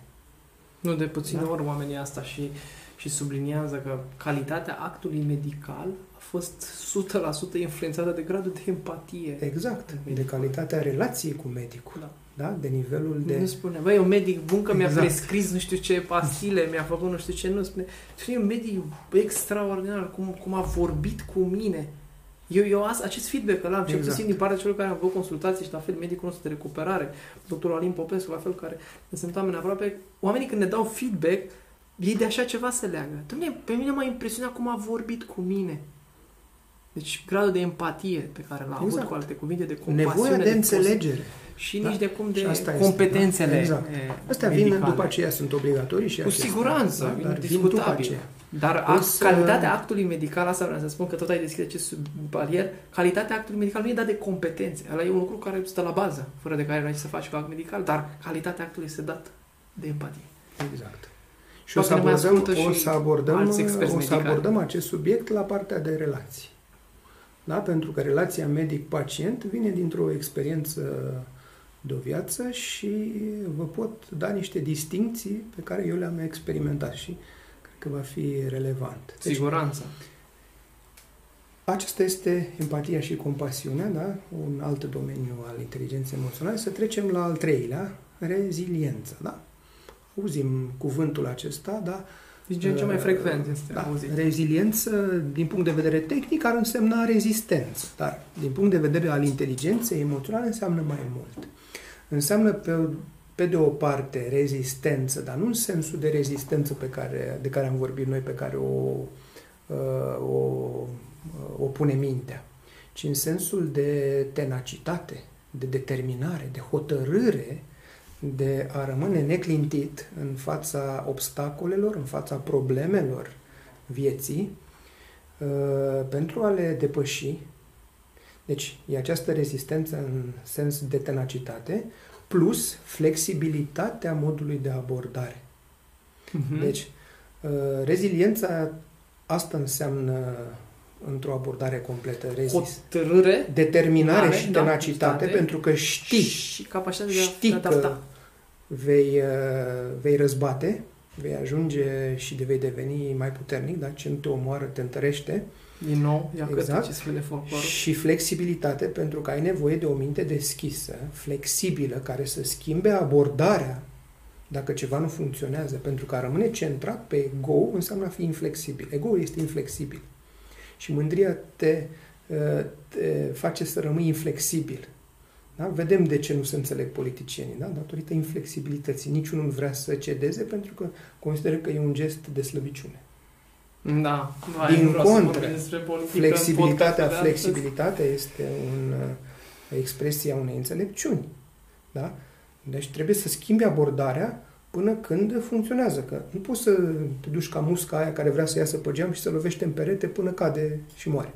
Da, asta fac majoritatea. Nu asta fac. Da? Atunci, fac flexibilitatea majoritatea. este e O- utilă. Se spunea vorba aia lui Einstein, nu se face același lucru. Nu întâmplă Da. de la dat. Deci, Te aștepți Pe- la alte rezultate. Pe ce se fundamentează în esență reziliența? Pe această flexibilitate care ține de optimism, ține de speranța și până la urmă ține de încrederea în tine, într-o stimă de uh, sine autentică, a cine ești cu adevărat. Și de a ști permanent că Exact. există o soluție, Întotdeauna. întotdeauna, cum Da. ai subliniat, dar care poate acum nu ai. Dar te duce înainte că știi că există. Exact. Chiar dacă nu înțelegi, chiar dacă mentalul, ego-ul tău îți va spune, bă, nu înțelegi că nu se poate, tehnic, nu se poate. Da. Aia doar e o convingere limitată. Exact. care Asta dacă este, e cred că, depășită, una dintre cele mai puternice lucruri pe care Mhm. uh, le, le avem de transmis, tocmai pentru că dacă asta devine o convingere, mai ales în lumea medicală, mai ales că, de fapt, cine a adus saltul în orice domeniu? Acel om care spunea tot timpul, eu știu că se poate, nu știu încă cum. Dar sigur se Da, poate vezi diferit. Acel de ce da? înlătură orice cum până la urmă. Exact. Da? Deci, motivul și când motivul este inspirațional de a aduce o contribuție valoroasă, vei găsi și calea și uh, pașii de a Întotdeauna. găsi Vine. soluție. Întotdeauna Există vine. în acest câmp de care Da, tu ne-ai povestit exact. atât de mult, există soluții infinite la care poate încă n-ai În acces. în Deci acest universul moment. este infinit și are soluție la orice. De fapt, problemele în esență sunt doar în mintea noastră. Soluțiile sunt la tot pasul în câmpul de conștiință. Da, tu ai Asta spus este. un lucru extrem de valoros mai devreme și nu l-am semnalizat, dar o să-l semnalizez, în care ai spus că, de fapt, mintea, lumea e perfectă așa cum este. Da. Mintea, Minte. de fapt, este cea care este imperfectă Exact. și nu acceptă din cauza Exact. egoului că problema e Exact. acolo în insight. Este inflexibilă, este rigidă, este doar centrată pe rola aia. Ea crede că doar rola aia este realitate. O realitatea este infinită. Da. Nu încape în mintea omului toată realitatea. Și de asta trebuie să schimbăm paradigma de la a ști la a fi. A fi. Asta este schimbarea Care majoră. este conectată de acel pod de Exact. care ai spus de a face până la final. Da. De care De la a este face, trebuie dat să de trecem la granița a fi. curajului De la, pe care trebuie să-l experimentezi. odată trebuie să depășești prin curaj să, Granița să, de să-ți 200. deschizi mintea Da. și în al doilea rând trebuie să-ți deschizi și inima. Da? Pentru că dacă nu ai compasiune, și Isus ne-a predat și compasiunea, da? nu poți să înțelegi că toate perspectivele umane par reale. Și fiecare vede, din punctul lui de vedere, ceva care îi se pare real. El, nevăzând totalitatea, da, va avea o perspectivă limitată. Da? Deci, încheiem reziliența, haideți să ajungem la cunoașterea de sine. Cunoașterea de sine și cunoașterea celorlalți. Se spune că atunci când te cunoști pe tine, devii liber. Da? Te eliberezi de închisoarea minții, de această inflexibilitate a egoului și îți dai uh, posibilitatea să experimentezi și să uh, vezi câte posibilități și potențialități infinite există în acest uh, univers și în momentul în care devii liber, ești un lider autentic, pentru că deja îi cunoști și pe ceilalți. Și partea asta de cunoaștere a celorlalți o să o discutăm în La relație. un alt podcast de relații. Dar revenind la cunoașterea de sine, cunoașterea de sine autentică, da, se uh, bazează, are ca fundament, uh, uh, să spun, uh, sentimentul propriei uh, valori. Adică stima de sine. Se vorbește în Mhm. inteligența emoțională stima de sine. Deci, stima de sine, să reținem, este această valorizare a uh, propriei uh, identități, a sinelui tău autentic, încrederea și respectul față de viață. Deci asta este o stimă de sine autentică. Pentru că există o încredere sau o falsă, un fals sentiment sau un sentiment de sine, să spunem, bolnav. Atunci când te supraevaluezi sau când te subevaluezi. Cine se supra, supraevaluează? Egoul. Și am Egoul dat- și intelectul. și intelectul. Și am dat exemplul uh, asupritei. Asupritorul și salvatorul, da? Deci se supraevaluează. Uh, Invers, când ne subevaluăm, tot egoul are acest tip de a se și subevalua. El Se pozează hrănește. în victimă. Da. Da. Se hrănește tot din negativitatea pe care o extrage. Da? Deci avem o stimă de sine sănătoasă care este aliniată cu smerenia și este autentică și pe asta se bazează reziliența, pe asta se bazează compasiunea, pe asta se bazează întreaga inteligență emoțională, dar avem și o stimă de sine, stimă de sine bolnavă care se bazează pe mândrie. Da, e, Da. e o linie de demarcație fină. Foarte fină. Fină, fină de tot. Foarte fină. E foarte... Cum, cum recunoști foarte simplu un om care are o stimă de sine autentică și unul care are o stimă de sine bolnavă, da? Umorul face distinția destul de rapidă. Oamenii Genial. mândri, oamenii mândri nu sunt capabili să râdă de ei. Nu sunt capabili să recunoască, bă, ce prostie am spus. da? da? Măcar în mintea lor. Da? Ce genial ai fost. Da? Așa pe este. când, așa pe când este. un om cu stimă de sine autentică n-are, n-are nicio problemă să recunoască lucrul ăsta și, cum spuneai tu, n-are nicio problemă să se vulnerabilizeze. Exact. N-am- Căci, de da, fapt, aici ai, e știu pe toate. capacitatea ta de a te lăsa vulnerabil, cred că Exact. este un instrument practic de autoevaluare Sigur că a acestei stime de sine. Da. Dacă Da. tu recunoști că, că, de fapt, aici e capcana, nu? Că spui, băi, eu am încredere în mine, mă, că știu că sunt Mhm. deștept, că pot să o fac. Și, uite, cred că nu e așa. Cum să nu fie? Eu cred că pot să o fac. Deci, practic, incapacitatea, inflexibilitatea Exact. ta de a vedea și alte opțiuni și de a vedea lucrurile, de fapt, Da, te diferit, rigidizează, te vezi? rigidizează Da. și te blochează într-o falsă Da? Și n-ai cum să râzi imagine de, de tine. Deci sine. ăsta e un semn distinct. Da? Un om care râde de el și recunoaște imediat, da, am greșit. Ia. Nici o problemă, da? Nu le știu nici eu pe toate, da? Este un om autentic, pe când un om care încearcă să mascheze lucrul ăsta, da? este în mândrie și el e la o limită de câțiva milimetri de a căși de în rușine, când e demascat. Da. Și cade în acea... Vă dați seama ce fricțiune interioară are- are acel om care se supraevaluează și pozează în ceea ce nu este. Da. Da. Să nu se afle, Exact, să nu se exact, afle, să exact, nu se exact. afle. Asta e, deci, asta e o stimă de sine sănă, uh, bolnavă, egoul, da? mândria. Nu e autentică, pentru că se bazează pe falsitate. Mă pe gândesc la convingere. ce fel de patologie ar putea dezvolta o asemenea mândrie falsă. La Păi, ce uh, patologii reale, fizice, poate- nu doar aceste... Păi vă dați seama că toate astea, emoțiile astea destructive, la un moment dat, starea asta de tensiune în corp, stresul ăsta somatizează și Da. poate să se exprime oriunde. Bolile cardiovasculare au uh, ca și uh, etiologie acest stres, da? care este recunoscut că po- produce și ridică mortalitatea și Eu morbiditatea. mă gândesc acum la tot felul de perspective ale vieții și cât de multe, de multe ori ne, ne îmbolnăvim, nu doar din perspectiva asta a imaginii de sine a omului performer, ci de multe ori în viața de cuplu îmi vine ideea. Știi, când spui, eu nu vreau să arăt că familia mea se zdruncină. Da, da, da. E, nu se poate. Mm. Deci apare Da, o fricțiune sigur, internă bazată pe minciună Cu un consum de și energie. e da? fantastic, Și tocmai ca să pozezi către exterior, către un cuplu care se înțelege, o familie unită, perfectă și lucrurile merg Și bine. revenind la cunoașterea de sine, dacă tot ai spus, când te cunoști pe tine, părerile celorlalți nu mai contează. Când nu te cunoști pe tine, părerile celorlalți sunt mai importante Importante. decât Cum e perspectiva vorba aia, ta. nu ce zice lumea, dar ce au ce Da? zice lumea, trăiești cu ea? Ce de mult îmi plac mie poveștile astea din folclor. Asta tot vin în minte, că mi se pare atât de puternice și uh, cu ajutorul tău le dăm atât de multă valoare în momentul de față, că vedem totuși cât de adevăr și câtă înțelepciune se află în aceste zicale Exact. așa din bătrâni. Uh, Să mergem la următoarea arie a inteligenței emoționale, care, care am spus influența.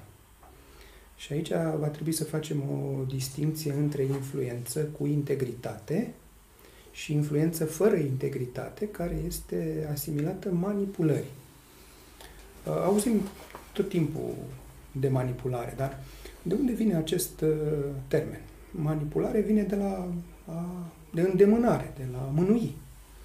El, manipula. Exact, exact. El a căpătat o conotație negativă aici. Manipulatorul este un om care influențează fără integritate, deci nu este un om onest, pentru a constrânge pe celălalt sau pe ceilalți să uh, facă sau să nu facă ceva cu scopul de a obține un beneficiu, un interes personal. Deci nu urmărește, are intenția ca amândoi să câștige. Da. Influența cu integritate este cu totul altceva, deci manipularea calibrează sub 200, ca să o Să punem știm, pe da. scală, da? Influența este întotdeauna peste, cu integritate, este peste 200, da? Influența este un proces prin care îl asiști pe interlocutor să ajungă la concluzii care se suprapun cu așteptările sale cu beneficii mutuale, adică reciproce pe termen lung. Asta este o definiție a persoasiunii, de fapt, dată foarte frumos de Andy Seche, da? Și cred că se potrivește, da? Deci persiunea este un proces, da? Deci nu e un moment. Da. Nu vii odată și dai o țeapă sau... Da? Exact. Este da, da, un da. proces pe de suprapunere, de timp, da? exact, foarte bine Da? spus. Beneficiile mutuale sunt esențiale și pe termen lung, iată perspectiva temporală de care ziceam, să ai timp, să devii. Da? Deci, influența, cum spune John Maxwell, leadership este influență, nimic mai mult, nimic mai puțin. Și cum spune Covey, leadership-ul definește ca echilibru uh, dintre toate inteligențele, fizic, mental, emoțional și spiritual. Uh, practic, uh, când auzim de influență, practic e sinonim cu leadership. Leadership înseamnă a trăi viața la cel mai înalt potențial, de a satisface cele mai înalte valori umane de creștere și de contribuție, de a face o diferență în, pozitivă în jurul tău, da? și ea se are ca fundament caracterul și competența. Da? Din cine ești și din ce competențe ai. Și crezi că acest leadership, această capacitate a noastră de a influența pe ceilalți de data aceasta, se poate manifesta exclusiv în mediul acesta al companiilor, al business-ului, sau poate exista și o microinfluență la nivelul societății în care tu ca vecin îl inspiri pe celălalt vecin să avem grijă de grădina din fața blocului? Uh, ar trebui să fii prima dată leadership-ul personal. Deci să fii liderul propriei tale vieți.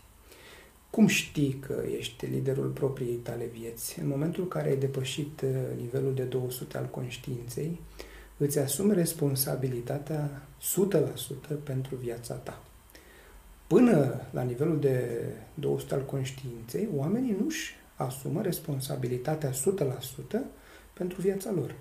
Pentru că ei uh, funcționează în mod inconștient și reactiv. sunt reactivi și uh, substituie responsabilitatea cu învinovățirea celorlalți. E mai ușor să-l învinovățesc uh, pe celălalt de nefericirea mea decât să-mi asum responsabilitatea că eu sunt sursa acestei nefericiri.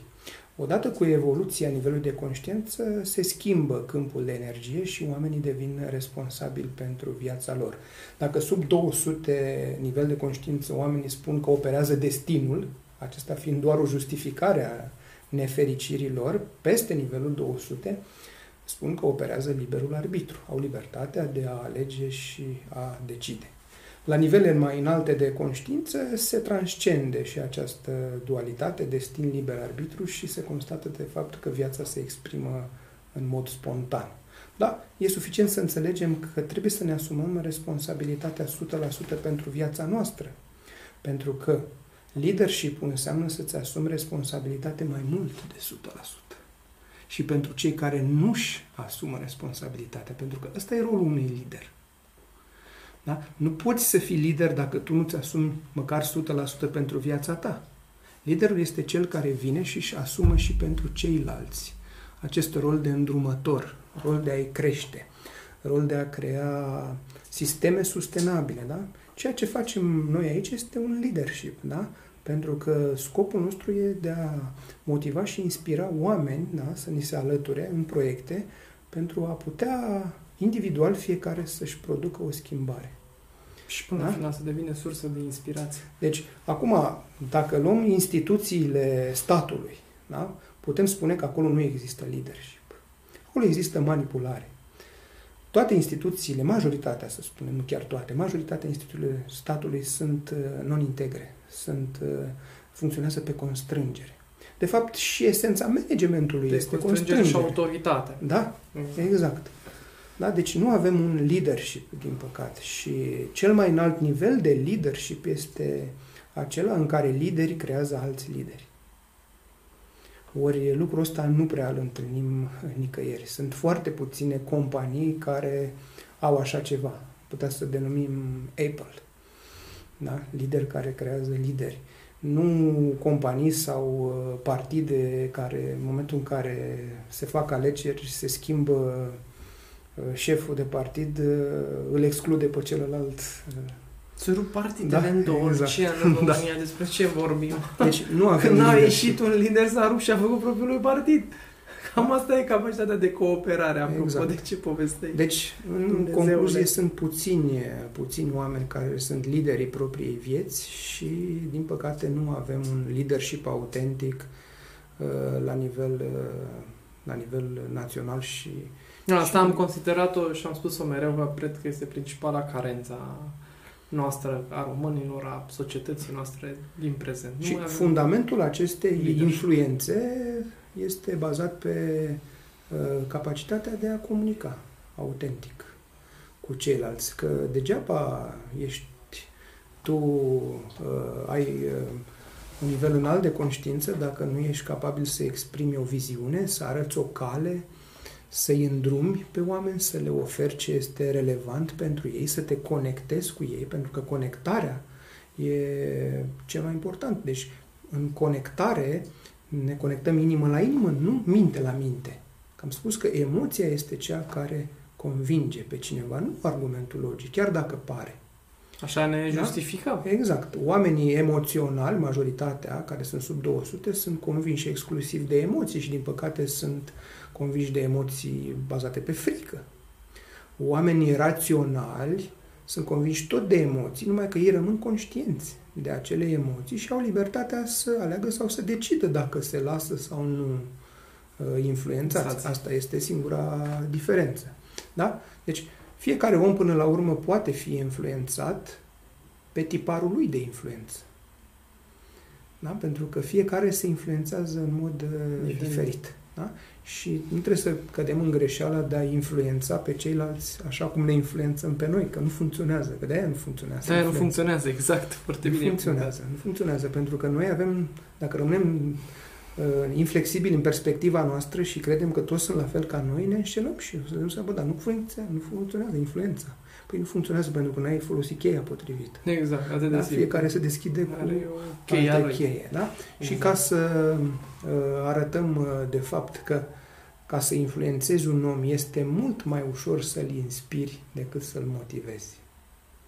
Să-l inspiri din cine ești tu, cu viziunea ta, cu uh, energia ta, pentru că atunci când manifeste această energie, entuziasm, radianță, aceasta este contagioasă și oamenii în mod inconștient sesizează lucrul Se ăsta. simt atrași. Da? Și nu știu de ce, deci generează acest uh, carism, acest magnetism, dacă vreți, și asta îi face să se apuce și ei de treabă.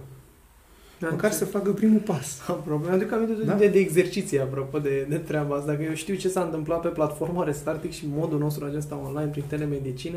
Când la început am fost puține, așa, vreo 30-40 Mhm. de oameni și suntem mii de oameni acum care fac peste tot în țară, în străinătate, simultan cu noi exerciții și care, într-adevăr, această bulgăre de inspirație funcționează. Funcționează. Ei, liderii care au într-adevăr influență și-au dep- depășit aceste limitări uh, ale minții, da? Uh, au uh, trecut peste rezistența pe care o, o pune mintea, deci acceptă toate perspectivele, da? Nu le cato- categorisesc bune sau rele, Rele. nu se poziționează în, pers- în ceea ce privește perspectiva unuia sau altuia, da? Uh, nu sunt atașați de emoții, da? le privesc în mod detașat și atunci uh, intelectul lor uh, nu este copleșit de emoție, da? lasă acces uh, uh, la un câmp de energie, de inspirație și ăla e vindecător până la urmă. Categoric. Eu Pentru abia oameni. aștept să, să povestim și despre relații, că sigur o să ajungem într-un nou podcast uh, să Uh, povestim așa în, în extenso, căci cred că este un subiect atât de important. Din nou, dacă am vorbit prima oară despre ab- abecedarul emoțiilor, eu astăzi simt că ne înveți adunarea. Dacă alea a fost Sigur, nu dețin împărtășești nici eu e- adevărul absolut și eu am o perspectivă limitată, da? cu siguranță. poate puțin mai uh, bogată decât uh, a majorității oamenilor, dar um, acest uh, domeniu al inteligenței uh, emoționale este infinit. Pentru că problemele de viață sunt infinite. Nu? Și inteligența emoțională cu aceste arii pe care le-am descris are o utilitate practică în a rezolva problemele și crizele de viață, am spus. Pentru că Este nu le, scopul. putem, uh, nu le putem uh, rezolva cu intelectul. Și acum, ce este o problemă? Da? O problemă e ceva mai mic, da? o emoție, da? O criză este poate un complex emoțional, da? Criza poate să fie un divorț, un deces, da? O pierdere a locului de muncă, da? Deci ne confruntăm cu foarte multe probleme și crize și din păcate oamenii fac greșeala vrând să le rezolve cu intelectul. Ori ăsta este momentul în care ar trebui să conștientizăm că e nevoie de altceva pentru a le depăși. Și acest altceva este această inteligență emoțională. Da? Am uh, vorbit uh, despre uh, emoții, despre semnificația lor, despre control și despre utilizarea lor. Uh, ca să putem să ne dezvoltăm o inteligență emoțională, uh, trebuie să ne deschidem, în primul rând, să avem o minte deschisă și să acceptăm faptul că va trebui să o învățăm. Nu ne naștem cu ea. Poate unii au o predilecție. Dacă inteligența mentală este de la naștere, da, căile anatomice și fiziologice sunt deja uh, stabilite, deci IQ-ul nostru Da. este constant de la naștere și până uh, plecăm, EQ, dacă nu te-ai EQ-ul spus așa. nu ne naștem cu el, dar partea bună este că se poate învăța și se poate învăța la orice vârstă. Da? Se poate învăța. Alfabetul emoțiilor se poate învăța. Uh, semnificația emoțiilor o putem. Da? Felul în care putem să gestionăm uh, problemele și crizele vine din practică. Da? De fiecare dată când avem o problemă sau o criză, în familie, la serviciu, da? e un moment în care să conștientizăm, să observăm, să ne dăm seama că intelectul uh, nu e cazul să intervină, pentru că el opune rezistență și creează mai multe gânduri și mai multe emoții. Trebuie să înțelegem că emoția trebuie lăsată, lăsată să se epuizeze ca energie. Da? Pentru că odată epuizată, ea nu va mai fi, nu, mai avea, nu va mai avea atâta putere asupra intelectului și atunci intelectul poate să o înțeleagă, dacă este o emoție, sau poate să înțeleagă un complex de emoții. Eu, eu înțeleg din partea ta faptul că problemele sunt de fapt antrenamentul. Exact. Este locul exact. în care să te bucuri, să ai oportunitatea exact. că, mamă, ce bine, acum pot să mă antrenez. De sunt și date. Nu Problemele și crizele de viață sunt oportunități cele mai mari de a face salturi, de creștere. Ce grozav, asta e o idee care e bine să o reținem pentru că de multe ori mintea de funcționează invers. De aia ne sunt date. Problemele Maica sunt Tereza, date să, să evoluăm. Maica Tereza spunea că uh, știu că Dumnezeu nu o să-mi dea mai mult decât uh, pot duce. Pot duce. Și completează, sper să nu aibă atâta încredere în mine. Deci, iată, exact. iată spune, da? Pentru că la momentul potrivit, dacă ești pregătit, ți se dă o problemă sau o criză tocmai pentru a, de, a o depăși. Și e o vorbă foarte frumoasă. Pe o mare liniștită nu cresc marinarii scusiți. Că nu se confruntă cu furtuni, nu se confruntă exact. cu dificultăți și atunci de unde să învețe? Deci toate aceste crize și probleme de viață sunt momente unice în care ne punem, putem cunoaște pe noi și putem să aplicăm aceste tehnici de inteligență emoțională. Și cel mai simplu este să ne readucem aminte că emoția pe care o simt eu, oricare emoție, da, este din câmpul infinit și impersonal nu mea. al conștiinței. Nu e a mea. Și atunci când spui, mă, nu e a mea, o mai trăiesc și alții, da? Sau mai lovi și alții. Și atunci nu-i mai dăm valoare. Nu numai mie mi se întâmplă lucrul ăsta, da? Ea va trece oarecum, da? Și să ne aducem aminte că e suficient să lăsăm, să o lăsăm, să o simțim pur și simplu. Pentru că asta înseamnă inteligență emoțională. Să lași emoția să se exprime și să treacă. Nu să-i opui rezistență, pentru că atunci o perpetuezi. O amplifici. Amplifici gândurile care amplifică iar emoții. Da? Acest dans, gând-emoție, Bucla de care ai da? povestit. Da? Te, ești pierdut. Nu mai ai nicio șansă. Devii inconștient. Și atunci când înțelegi că poți să o lași să o exprimi, da? până la urmă e ca și cum ai renunțat la ea. Nu-i mai dai putere asupra ta și prin renunțare permanentă la a mai opune rezistență, a trăi aceste emoții, la un moment dat, pas cu pas, capeți o capacitate de a gestiona. În momentul în care ai depășit o problemă, da, te simți competent, știi că ai mai trecut printr-o astfel de stare și de fiecare dată, da, fiecare problemă, fiecare criză îți mai aduce un pas, da, câte un gram de inspirație, cum se spune. Da? Că da. Inspirația nu vine Buluc. Cu polonicul, da? da? Vine cu lingurița. Da? Tocmai că nu da? poți duce, căci forma de inspirație exact. s-ar putea să nu fie cum să imaginezi tu. Și de atunci, renunțând permanent la această negativitate, ai după aceea perspectiva să, primești, să privești în urmă, cum era acum un an, 2, 3, 4, 5 și poți să-ți recon- recontextualizezi da? Da, e o recalibrare, exact, o repoziționare exact, a ta față de, exact. de tine însuți. Ți se schimbă sistemul de convingeri. Da. Ți se schimbă valorile, le upgradezi, le aduci la zi și atunci devii altcineva. Exact. Este sinele tău din viitor. Da? Și atunci, Ai privind retrospectiv, nu poți să simți decât o binecuvântare. Și astfel exact. ai o influență directă în exact. calitatea vieții. Exact. Și atunci asta înseamnă să ți se reveleze această stare de adevăr, de influență. Da? Îți dai seama de unde ai plecat și unde ai ajuns.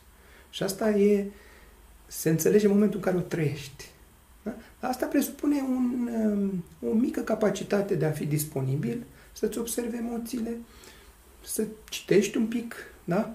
să fii în compania unor oameni care sunt pe un nivel mai înalt decât tine, să primești feedback de la ei să te duci într-un mediu în care e Asta, asta vreau să zic, să fii foarte atent la care este Anturajul. mediul dominant Da. exact în care tu ți investești timpul să, și să fii conștient că ceea ce este în exteriorul tău intră în interiorul Pentru că tău și te Nu te influențează. poți vindeca în același mediu în care te-ai îmbolnăvit. Da, fai de capul meu. Deci trebuie să ieși de acolo. Este un lucru care trebuie să ne aducem aminte de fiecare, De fiecare dată. dată, da? Pentru că deregulă mediul uh, de la muncă, da? La cei mai mulți oameni este un mediu toxic. Da? Ei vin cu problemele de la muncă acasă. Cea mai mare greșeală. Da, este, Deci- este fantastic. Vezi că mă gândesc că câte situații am, am văzut de-a lungul uh, carierei mele în care pacienții spuneau într-un moment existențial că uite, a- am avut o cumpănă pentru că am avut o problemă și am fost dat afară de la Exact. job și după, uite ce bine că s-a întâmplat așa, că m-am angajat, că acolo am mai cunoscut pe cineva, că m-am căsătorit, mi-a refăcut viața și vai ce bine a fost în final. Dar acea uh, incapacitate de a fi flexibil și de a Mhm. vedea că totul este de fapt spre evoluția ta și niciodată conștiința și Exact. Universul nu-ți va da vreo situație care să fie spre scală involutivă. Sigur. Sunt teste, așa cum tu le-ai numit, nu neapărat teste, sunt șanse, oportunități de evoluție. Dificultățile sunt întotdeauna oportunități de creștere și evoluție. Fantastic. Da? Este, Deci este trebuie să vedem... convingerea asta, trebuie să o punem așa. Mintea în spune tuturor. că aceste probleme și crize te scot din zona de confort și că e mai bine să rămâi acolo și te ține prizonier în acea zonă de confort. Asta e, de Exact. fapt, esența, da? Și Și ca să concluzionăm acum la final inteligența emoțională, să o facem un pic aplicat exact pe cele trei uh, paradigme, pe cele trei nivele de conștiință. Da? Cum gestionează emoțiile oamenii sub 200 nivelul de conștiință, peste 200 și peste 500. Da? Deci, noi nu am fost învățați de nimeni ce să facem cu emoțiile. Dar noi, în realitate, facem ceva cu ele, numai că nu suntem conștienți. exact, inconștient. Ei.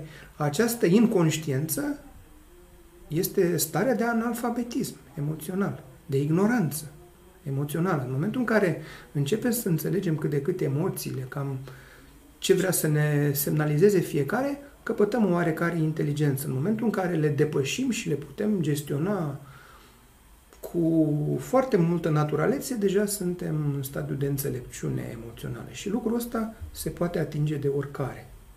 Numai că trebuie un pic de bunăvoință. Deci, care sunt uh, mecanismele prin care noi uh, uh, ne exprimăm, de fapt, uh, dacă vrei, emoțiile? Cum le gestionează intelectul? Da? Avem câteva mecanisme pe care na, sunt descrise, de, le-a descris foarte bine uh, Freud, uh, le-a completat Young foarte bine, uh, au fost uh, uh, preluate și într-un tratat de psihologie spirituală numit Cursul de Miracole.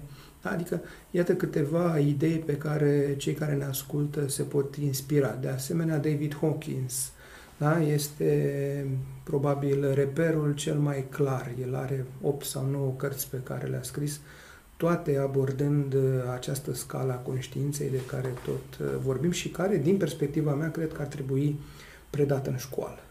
Pentru că asta îți uh, clarifică viața până la urmă. Da? Ai o măsurabilitate a tuturor Da, lucrurilor. Ceea ce tu da? scris, să vezi manualul vieții, nu? Exact. apropo de treaba E asta. harta după care să-ți ghidezi viața, pentru că altfel tu navighezi în necunoscut. E, e, ești ca pe o mare în care n-ai busolă. Această harta a conștiinței îți dă busola. Și îți arată cum să iei deciziile, cum să Exact. faci alegerile. Parcă, parcă și văd așa Da? un manual de ăsta în care Băi, m-a tafat de la job, pagina Exact. 67 m-a tafat de la job, e să văd ce trebuie să fac. Așa ar trebui. Deci, credem glumind, în dar fața e extrem de unei- util. În fața unei emoții, noi avem uh, patru modalități de a le aborda. Primul lucru, să le suprimăm. Ce înseamnă să le suprimăm? Să ne abținem, să nu le exprimăm. Dacă această suprimare uh, este inconștientă, tu nu ești conștient de ea, da? Uh, e una. Dacă suprimarea este conștientă, e cu totul diferit. Și, deci, asta e o modalitate, suprimare. După aceea, reprimarea. Intelectul neștiind ce să facă cu emoția, ce zice? Din conștient o duc în inconștient. Și am mai abordat partea asta de reprimare, care se face prin două mecanisme, negare și proiecție. Al treilea mecanism este să ne exprimăm emoțiile, da? Putem să ne le exprimăm adecvat, dar de cele mai multe ori le exprimăm inadecvat. Da. Și putem să le evităm. Putem să spunem, a, nu e nicio problemă, da, ia să bem un pahar de vin, ia să ne drogăm, ia să ne canalizăm în muncă, ia să ne uităm, să ne jucăm pe device-uri într-o realitate virtuală, da? Deci, acestea sunt patru mari categorii de a aborda emoțiile. Și acum, există diferențe între aceste nivele de conștiință. Hai să luăm prima paradigmă, oamenii sub 200. Oamenii sub 200 nivel de conștiință au o minte închisă. Am spus, egoul este inflexibil. Este prizonierul propriei sale uh, cunoașteri limitate, crezând că nu mai există o altă perspectivă. Ce face mintea sub 200? Uh, Ea, nefiind conștientă, da, va fi întotdeauna copleșită de emoții, pentru că ea le suprimă până la un punct, da? practic le suprimă, le acumulează ca într-un vas de presiune, dar acest mecanism este limitat. Trebuie da? să explodeze cumva. Ia, că și, și se și spune, sunt un pachet de nervi, mi s-a urcat uh, până în vârful capului, nu? Îmi venea să-l omor. Nu? Da. Iată, asta este suprimarea. Este o suprimare inconștientă. Da? După aceea, uh, reprimarea. Reprimarea se face prin uh, negare și proiecție. Deci, neagă că există problema și dacă totuși problema apare și o simte, zice, hai să o proiectez pe altul. Am mai vorbit la intelect, da? Deci, mecanismul ăsta de suprimare este inconștient, negarea și proiecția nu, nu, nu rezolvă situația și generează o acumulare și mai mare de emoții destructive, da? din categorie rușine, vină, frică, furie. Da? Deci tot ce spunem noi că se cheamă stres. Deci tot acest stres este acumularea acestor emoții sub presiune. Pentru că le-am suprimat, le-am reprimat. Când nu mai putem, dăm pe afară și le exprimăm sub formă de agresiune verbală, fizică, nu? Categorie. Da? Și a patra modalitate este de evitare, adică să ne complacem într-o stare de, uh, de consum de alcool, de droguri. Dependențele. Da, de pe toate adicțiile care sunt, exact. până la urmă, nu rezolvă. Deci, pe moment, ieși din acea stare, pentru că îți amorțește un pic uh, simțurile, dar când te trezești din beție, din Ești starea așa, se accentuează și mai mult starea de vinovăție, da, starea de rușine, da, care practic nu rezolvă problema. Deci, iată mecanismul la acești oameni că este un pic uh, patologic. Da? Ei neputând să-și gestioneze emoțiile din considerentele pe care le-am uh, exprimat. Da? Mintea lor este încă neevoluată, anatomic și funcțional, e copleșită de emoții, iar în momentul în care întâlnesc o problemă de viață sau o criză, ei nu își exprimă adecvat emoția, adică le suprimă, le reprimă, le exprimă neadecvat, că nu e în regulă, și sau le evită pe moment. Da, și comportamente acest, exact. foarte normale, exact. între ghilimele, și de normalitatea fiind dată de utilizarea majorității, de apelarea exact. majorității la ele. Bun. Majoritatea oamenilor asta fac. Exact. Asta fac, din păcat, și cred că e normal să se comporte așa. Ori nu e. Nu e asta calea. Deci oamenii care au depășit acum nivelul de 200, 200. au deja mintea deschisă. Da? Un intelect uh, care calibrează între 200 și 40 și 499 e un intelect deja conștient. Da? Aici este primul nivel de conștiință. Deci inima, mintea deschisă permite pătrunderea luminii. Nu mai ești în beznă în întuneric. Deja începi să te luminezi. Și atunci, cum folosește un intelect conștient aceste mecanisme? Suprimarea este conștientizată, dar el își suprimă emoția altfel. Hai să respirăm. 10, inspir, expir, nu? Iată, este o tehnică. Un instrument foarte da? un practic instrument, și bun, și da? util. Uh, de arderea emoțiilor, nu până la final, că asta face deci, respirația deci, aceasta le suprimă, conștientă. Deci le suprimă în mod conștient, da? Uh, gestionând starea, da? Și am spus că respirația este un... Uh, o respirație conștientă este un mecanism de control al statusului psihoemoțional. La fel, cum poate să-și mai suprime, da? Își canalizează energia spre un hobby sau sport, duce așa leargă, da?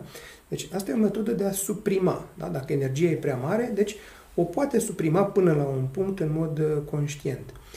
Uh, după aceea, uh, reprimarea, cum se face? Deoarece a depășit mecanismul de negare, pentru că negarea este la nivelul mândriei 175, noi ne aflăm aici peste 200, intelectul nu mai neagă problema, da? doar o proiectează în afară. Deci reușește oarecum să nu mai reprime atât de mult negativitate. Da, deci, outside. Exact. Uh, cum folosește uh, exprimare. Exprimarea se uh, face în mod conștient. De exemplu, furia se recontextualizează și este transformată în fermitate. Uh-huh. Da? Deci el se manifestă cu fermitate, nu cu agresivitate, pentru a-și apăra teritoriul, pentru a fi aliniat valorilor sale, da? exact. chiar dacă ceilalți îi spun că nu e așa. Da? El nu se manifestă ca cu agresivitate, ci rămâne ferm pe poziție. Da? Deci furia este transformată în, în fermitate. În fermitate da? Și altă tehnică de a transforma această emoționalitate este de a tehnica jurnalului sau scrisorii. Da? Dacă e supărat pe cineva, e foarte important să faci acest instrument, să scrii pe hârtie tot ce simți față de acea persoană. Și ai să vezi că în momentul în care scrii, Scrisul, în esență, îți scoate emoția. Deci să vezi că scrisul este mai degrabă rațional și atunci, în momentul în care te-a pus să scrii tot ce vrei să-i spui unei persoane în da. față, mai bine scrie. Să vezi că în momentul în care scrie, emoția dispare. Și asta este o tehnică uh, excelentă. Bine da? de știut. Da? Mai înainte de a avea discuția cu soțul, să vină acasă. Exact. Nu? Hai să scriu o scrisoare soțului și apoi vorbesc cu el. Evitarea emoțiilor, da? Evitarea emoțiilor poate fi făcută conștient. Da? Dacă în partea cealaltă ne preocupam de alcool, de droguri, de alte, de distracții, de muncă sau eu știu altceva, uh, că în momentul în care ești conștient, poți să eviți o parte din această emoție interioară uh, întâlnindu-te cu oameni în grupuri de da, mentori, grupuri de mastermind, oameni care sunt pe un nivel mai înalt ca tine, da? Împărtășindu-le problema și cerând feedback. Asta este o metodă excepțională de a crește. Da? Întâlnește-te cu oameni care sunt pe nivel de înțelegere mai mare decât al tău. Este excepțional. Sau apucă-te și studiază, citește. Da? Uh, roagă-te. Asta vreau să spun eu. Cred că și creștinismul și practica noastră creștină exemplu, prin tehnica spovedanii. Da. Da. Spovedania cred că este un asemenea mod de a Sigur, este. Dacă este făcută integru. Da, bineînțeles. Da? Vorbim plecând de la primul. Rugăciunea, meditația, da, au ca scop de a ne aduce mai aproape de ființa noastră, da? De a ne depărta de acest intelect. Este excepțional, da? Deci, putem să evităm în mod conștient, da? O parte din aceste emoții și să ne exprimăm adecvat. Deci, uh, până la urmă, sunt practic două mecanisme în esență de gestionare a emoției. Să renunțăm conștient la ele, să le lăsăm, să le trăim. Da. Da? Și în momentul în care facem pas cu pas cu pas, să, ne, să privim în urmă și să recontextualizăm cine am devenit. Și atunci vom privi toate dificultățile din urmă ca niște oportunități extraordinare de creștere, pentru care vom fi recunoscători. Și asta îți dă o stare de bucurie, da? o stare că ai făcut un progres, că poți gestiona, că ești în control, că dacă vine o nouă criză, vei putea să o Știi depășești. Că e Știi că e posibil. Da? binele da? tău și acolo se naște, e ceva în interior care mă o să fie bine. Exact. Știu e eu. ceva, încă nu Nu știu s-a ce, întâmplat, dar știu, dar știu da? că asta a venit e, cu un scop benefic este, pentru mine. Intuiție, inspirație, voce interioară, da? acel curaj nebun, care poate părea pentru unii, da? dar acea fermitate de neclintit, da? acea flexibilitate în abordare care te duce la soluție. Și oamenii care depășesc nivelul 500 al conștiinței își deschid și inima și Aici, practic, și mecanismul de proiecție este depășit. Practic, peste 500 nu mai există nicio acumulare de negativitate. Uh, emoțiile sunt uh, observate ca impersonale, sunt lăsate să treacă. Ai opțiunea să alegi cum să răspunzi, cum să gestionezi o situație mult mai ușor. Și asta e semn de sănătate emoțională, de autovindecare, de bucurie. În momentul în care este revelată bucuria, în momentul în care ești uh, plin de umor, da? E semn că ești uh, acolo unde trebuie. Da? Când poți să râzi de problema pe care ai avut sau pe criza pe care ai depășit-o, e semn că ai atins maturitatea. Și mă gândesc că fantastic ceea ce ai spus, că mă gândesc la acele tehnici de vindecare prin râs. Știi, da, le cunoști foarte da. bine. Și vezi câtă multă știință, de fapt, neexplicată exista în această fundament. Umorul de... vine din schimbarea de perspectivă. Da? Exact. Da? Un uh, conținut, uh, o frază, într-un anumit context are un înțeles, dacă o pui într-un alt context, context, îi schimbă înțelesul și te apucă râsul. Te apucă râsul, exact. Da, da, asta este esența. Fantastic. Abia aștept să aflu cred toată... Că să ne oprim aici, pentru Asta că partea de, spun, de relații, relații este foarte o abordăm într-un, într-un nou să... episod și uh, cu siguranță modul tău din nou fantastic de a pune așa pe sertărașe, pe etape, ușor de înghițit, că e un elefant ce ai făcut tu astăzi cu aceste um, capitole. Am oferit atât parte de structură, dar și parte de emoție, pentru că asta este, creierul nostru funcționează cel mai bine când uh, abordează în mod echilibrat atât logica cât și emoția. Emoția. Da? Exact. Îi place să-i dai... Uh, Funcționează la potențialul maxim. Bufetul suedez, cum spunem noi, all inclusiv, nu? Că toți suntem noi Sper că fiecare să-și extragă de aici uh, ce este necesar, da? Și să fie un punct de inspirație pentru ceea ce vor deveni. Cu siguranță. Dragilor, abia aștept să văd comentariile voastre despre cum vi s-a părut din nou această discuție și continuarea la ceea ce am început în acest design al sănătății cu domnul dr. Lucian Gheorghe. Sunt foarte curios de reacția voastră, de uh, răspunsurile pe care le veți da la întrebările, de situațiile, dacă v-ați regăsit în toate aceste exemple și, în ultimul rând, sunt curios să văd dacă instrumentele pe care le-am împărtășit le găsiți a fiind reale, de pus în practică în viața noastră de zi cu zi. Eu sunt Alexandru Ilie, încă o dată, Lucian, îți mulțumesc foarte mult pentru timpul acordat și ne vedem cu siguranță la episodul următor în care vom vorbi despre inteligența emoțională din punct de vedere relațiilor. Da? Ne vedem data viitoare.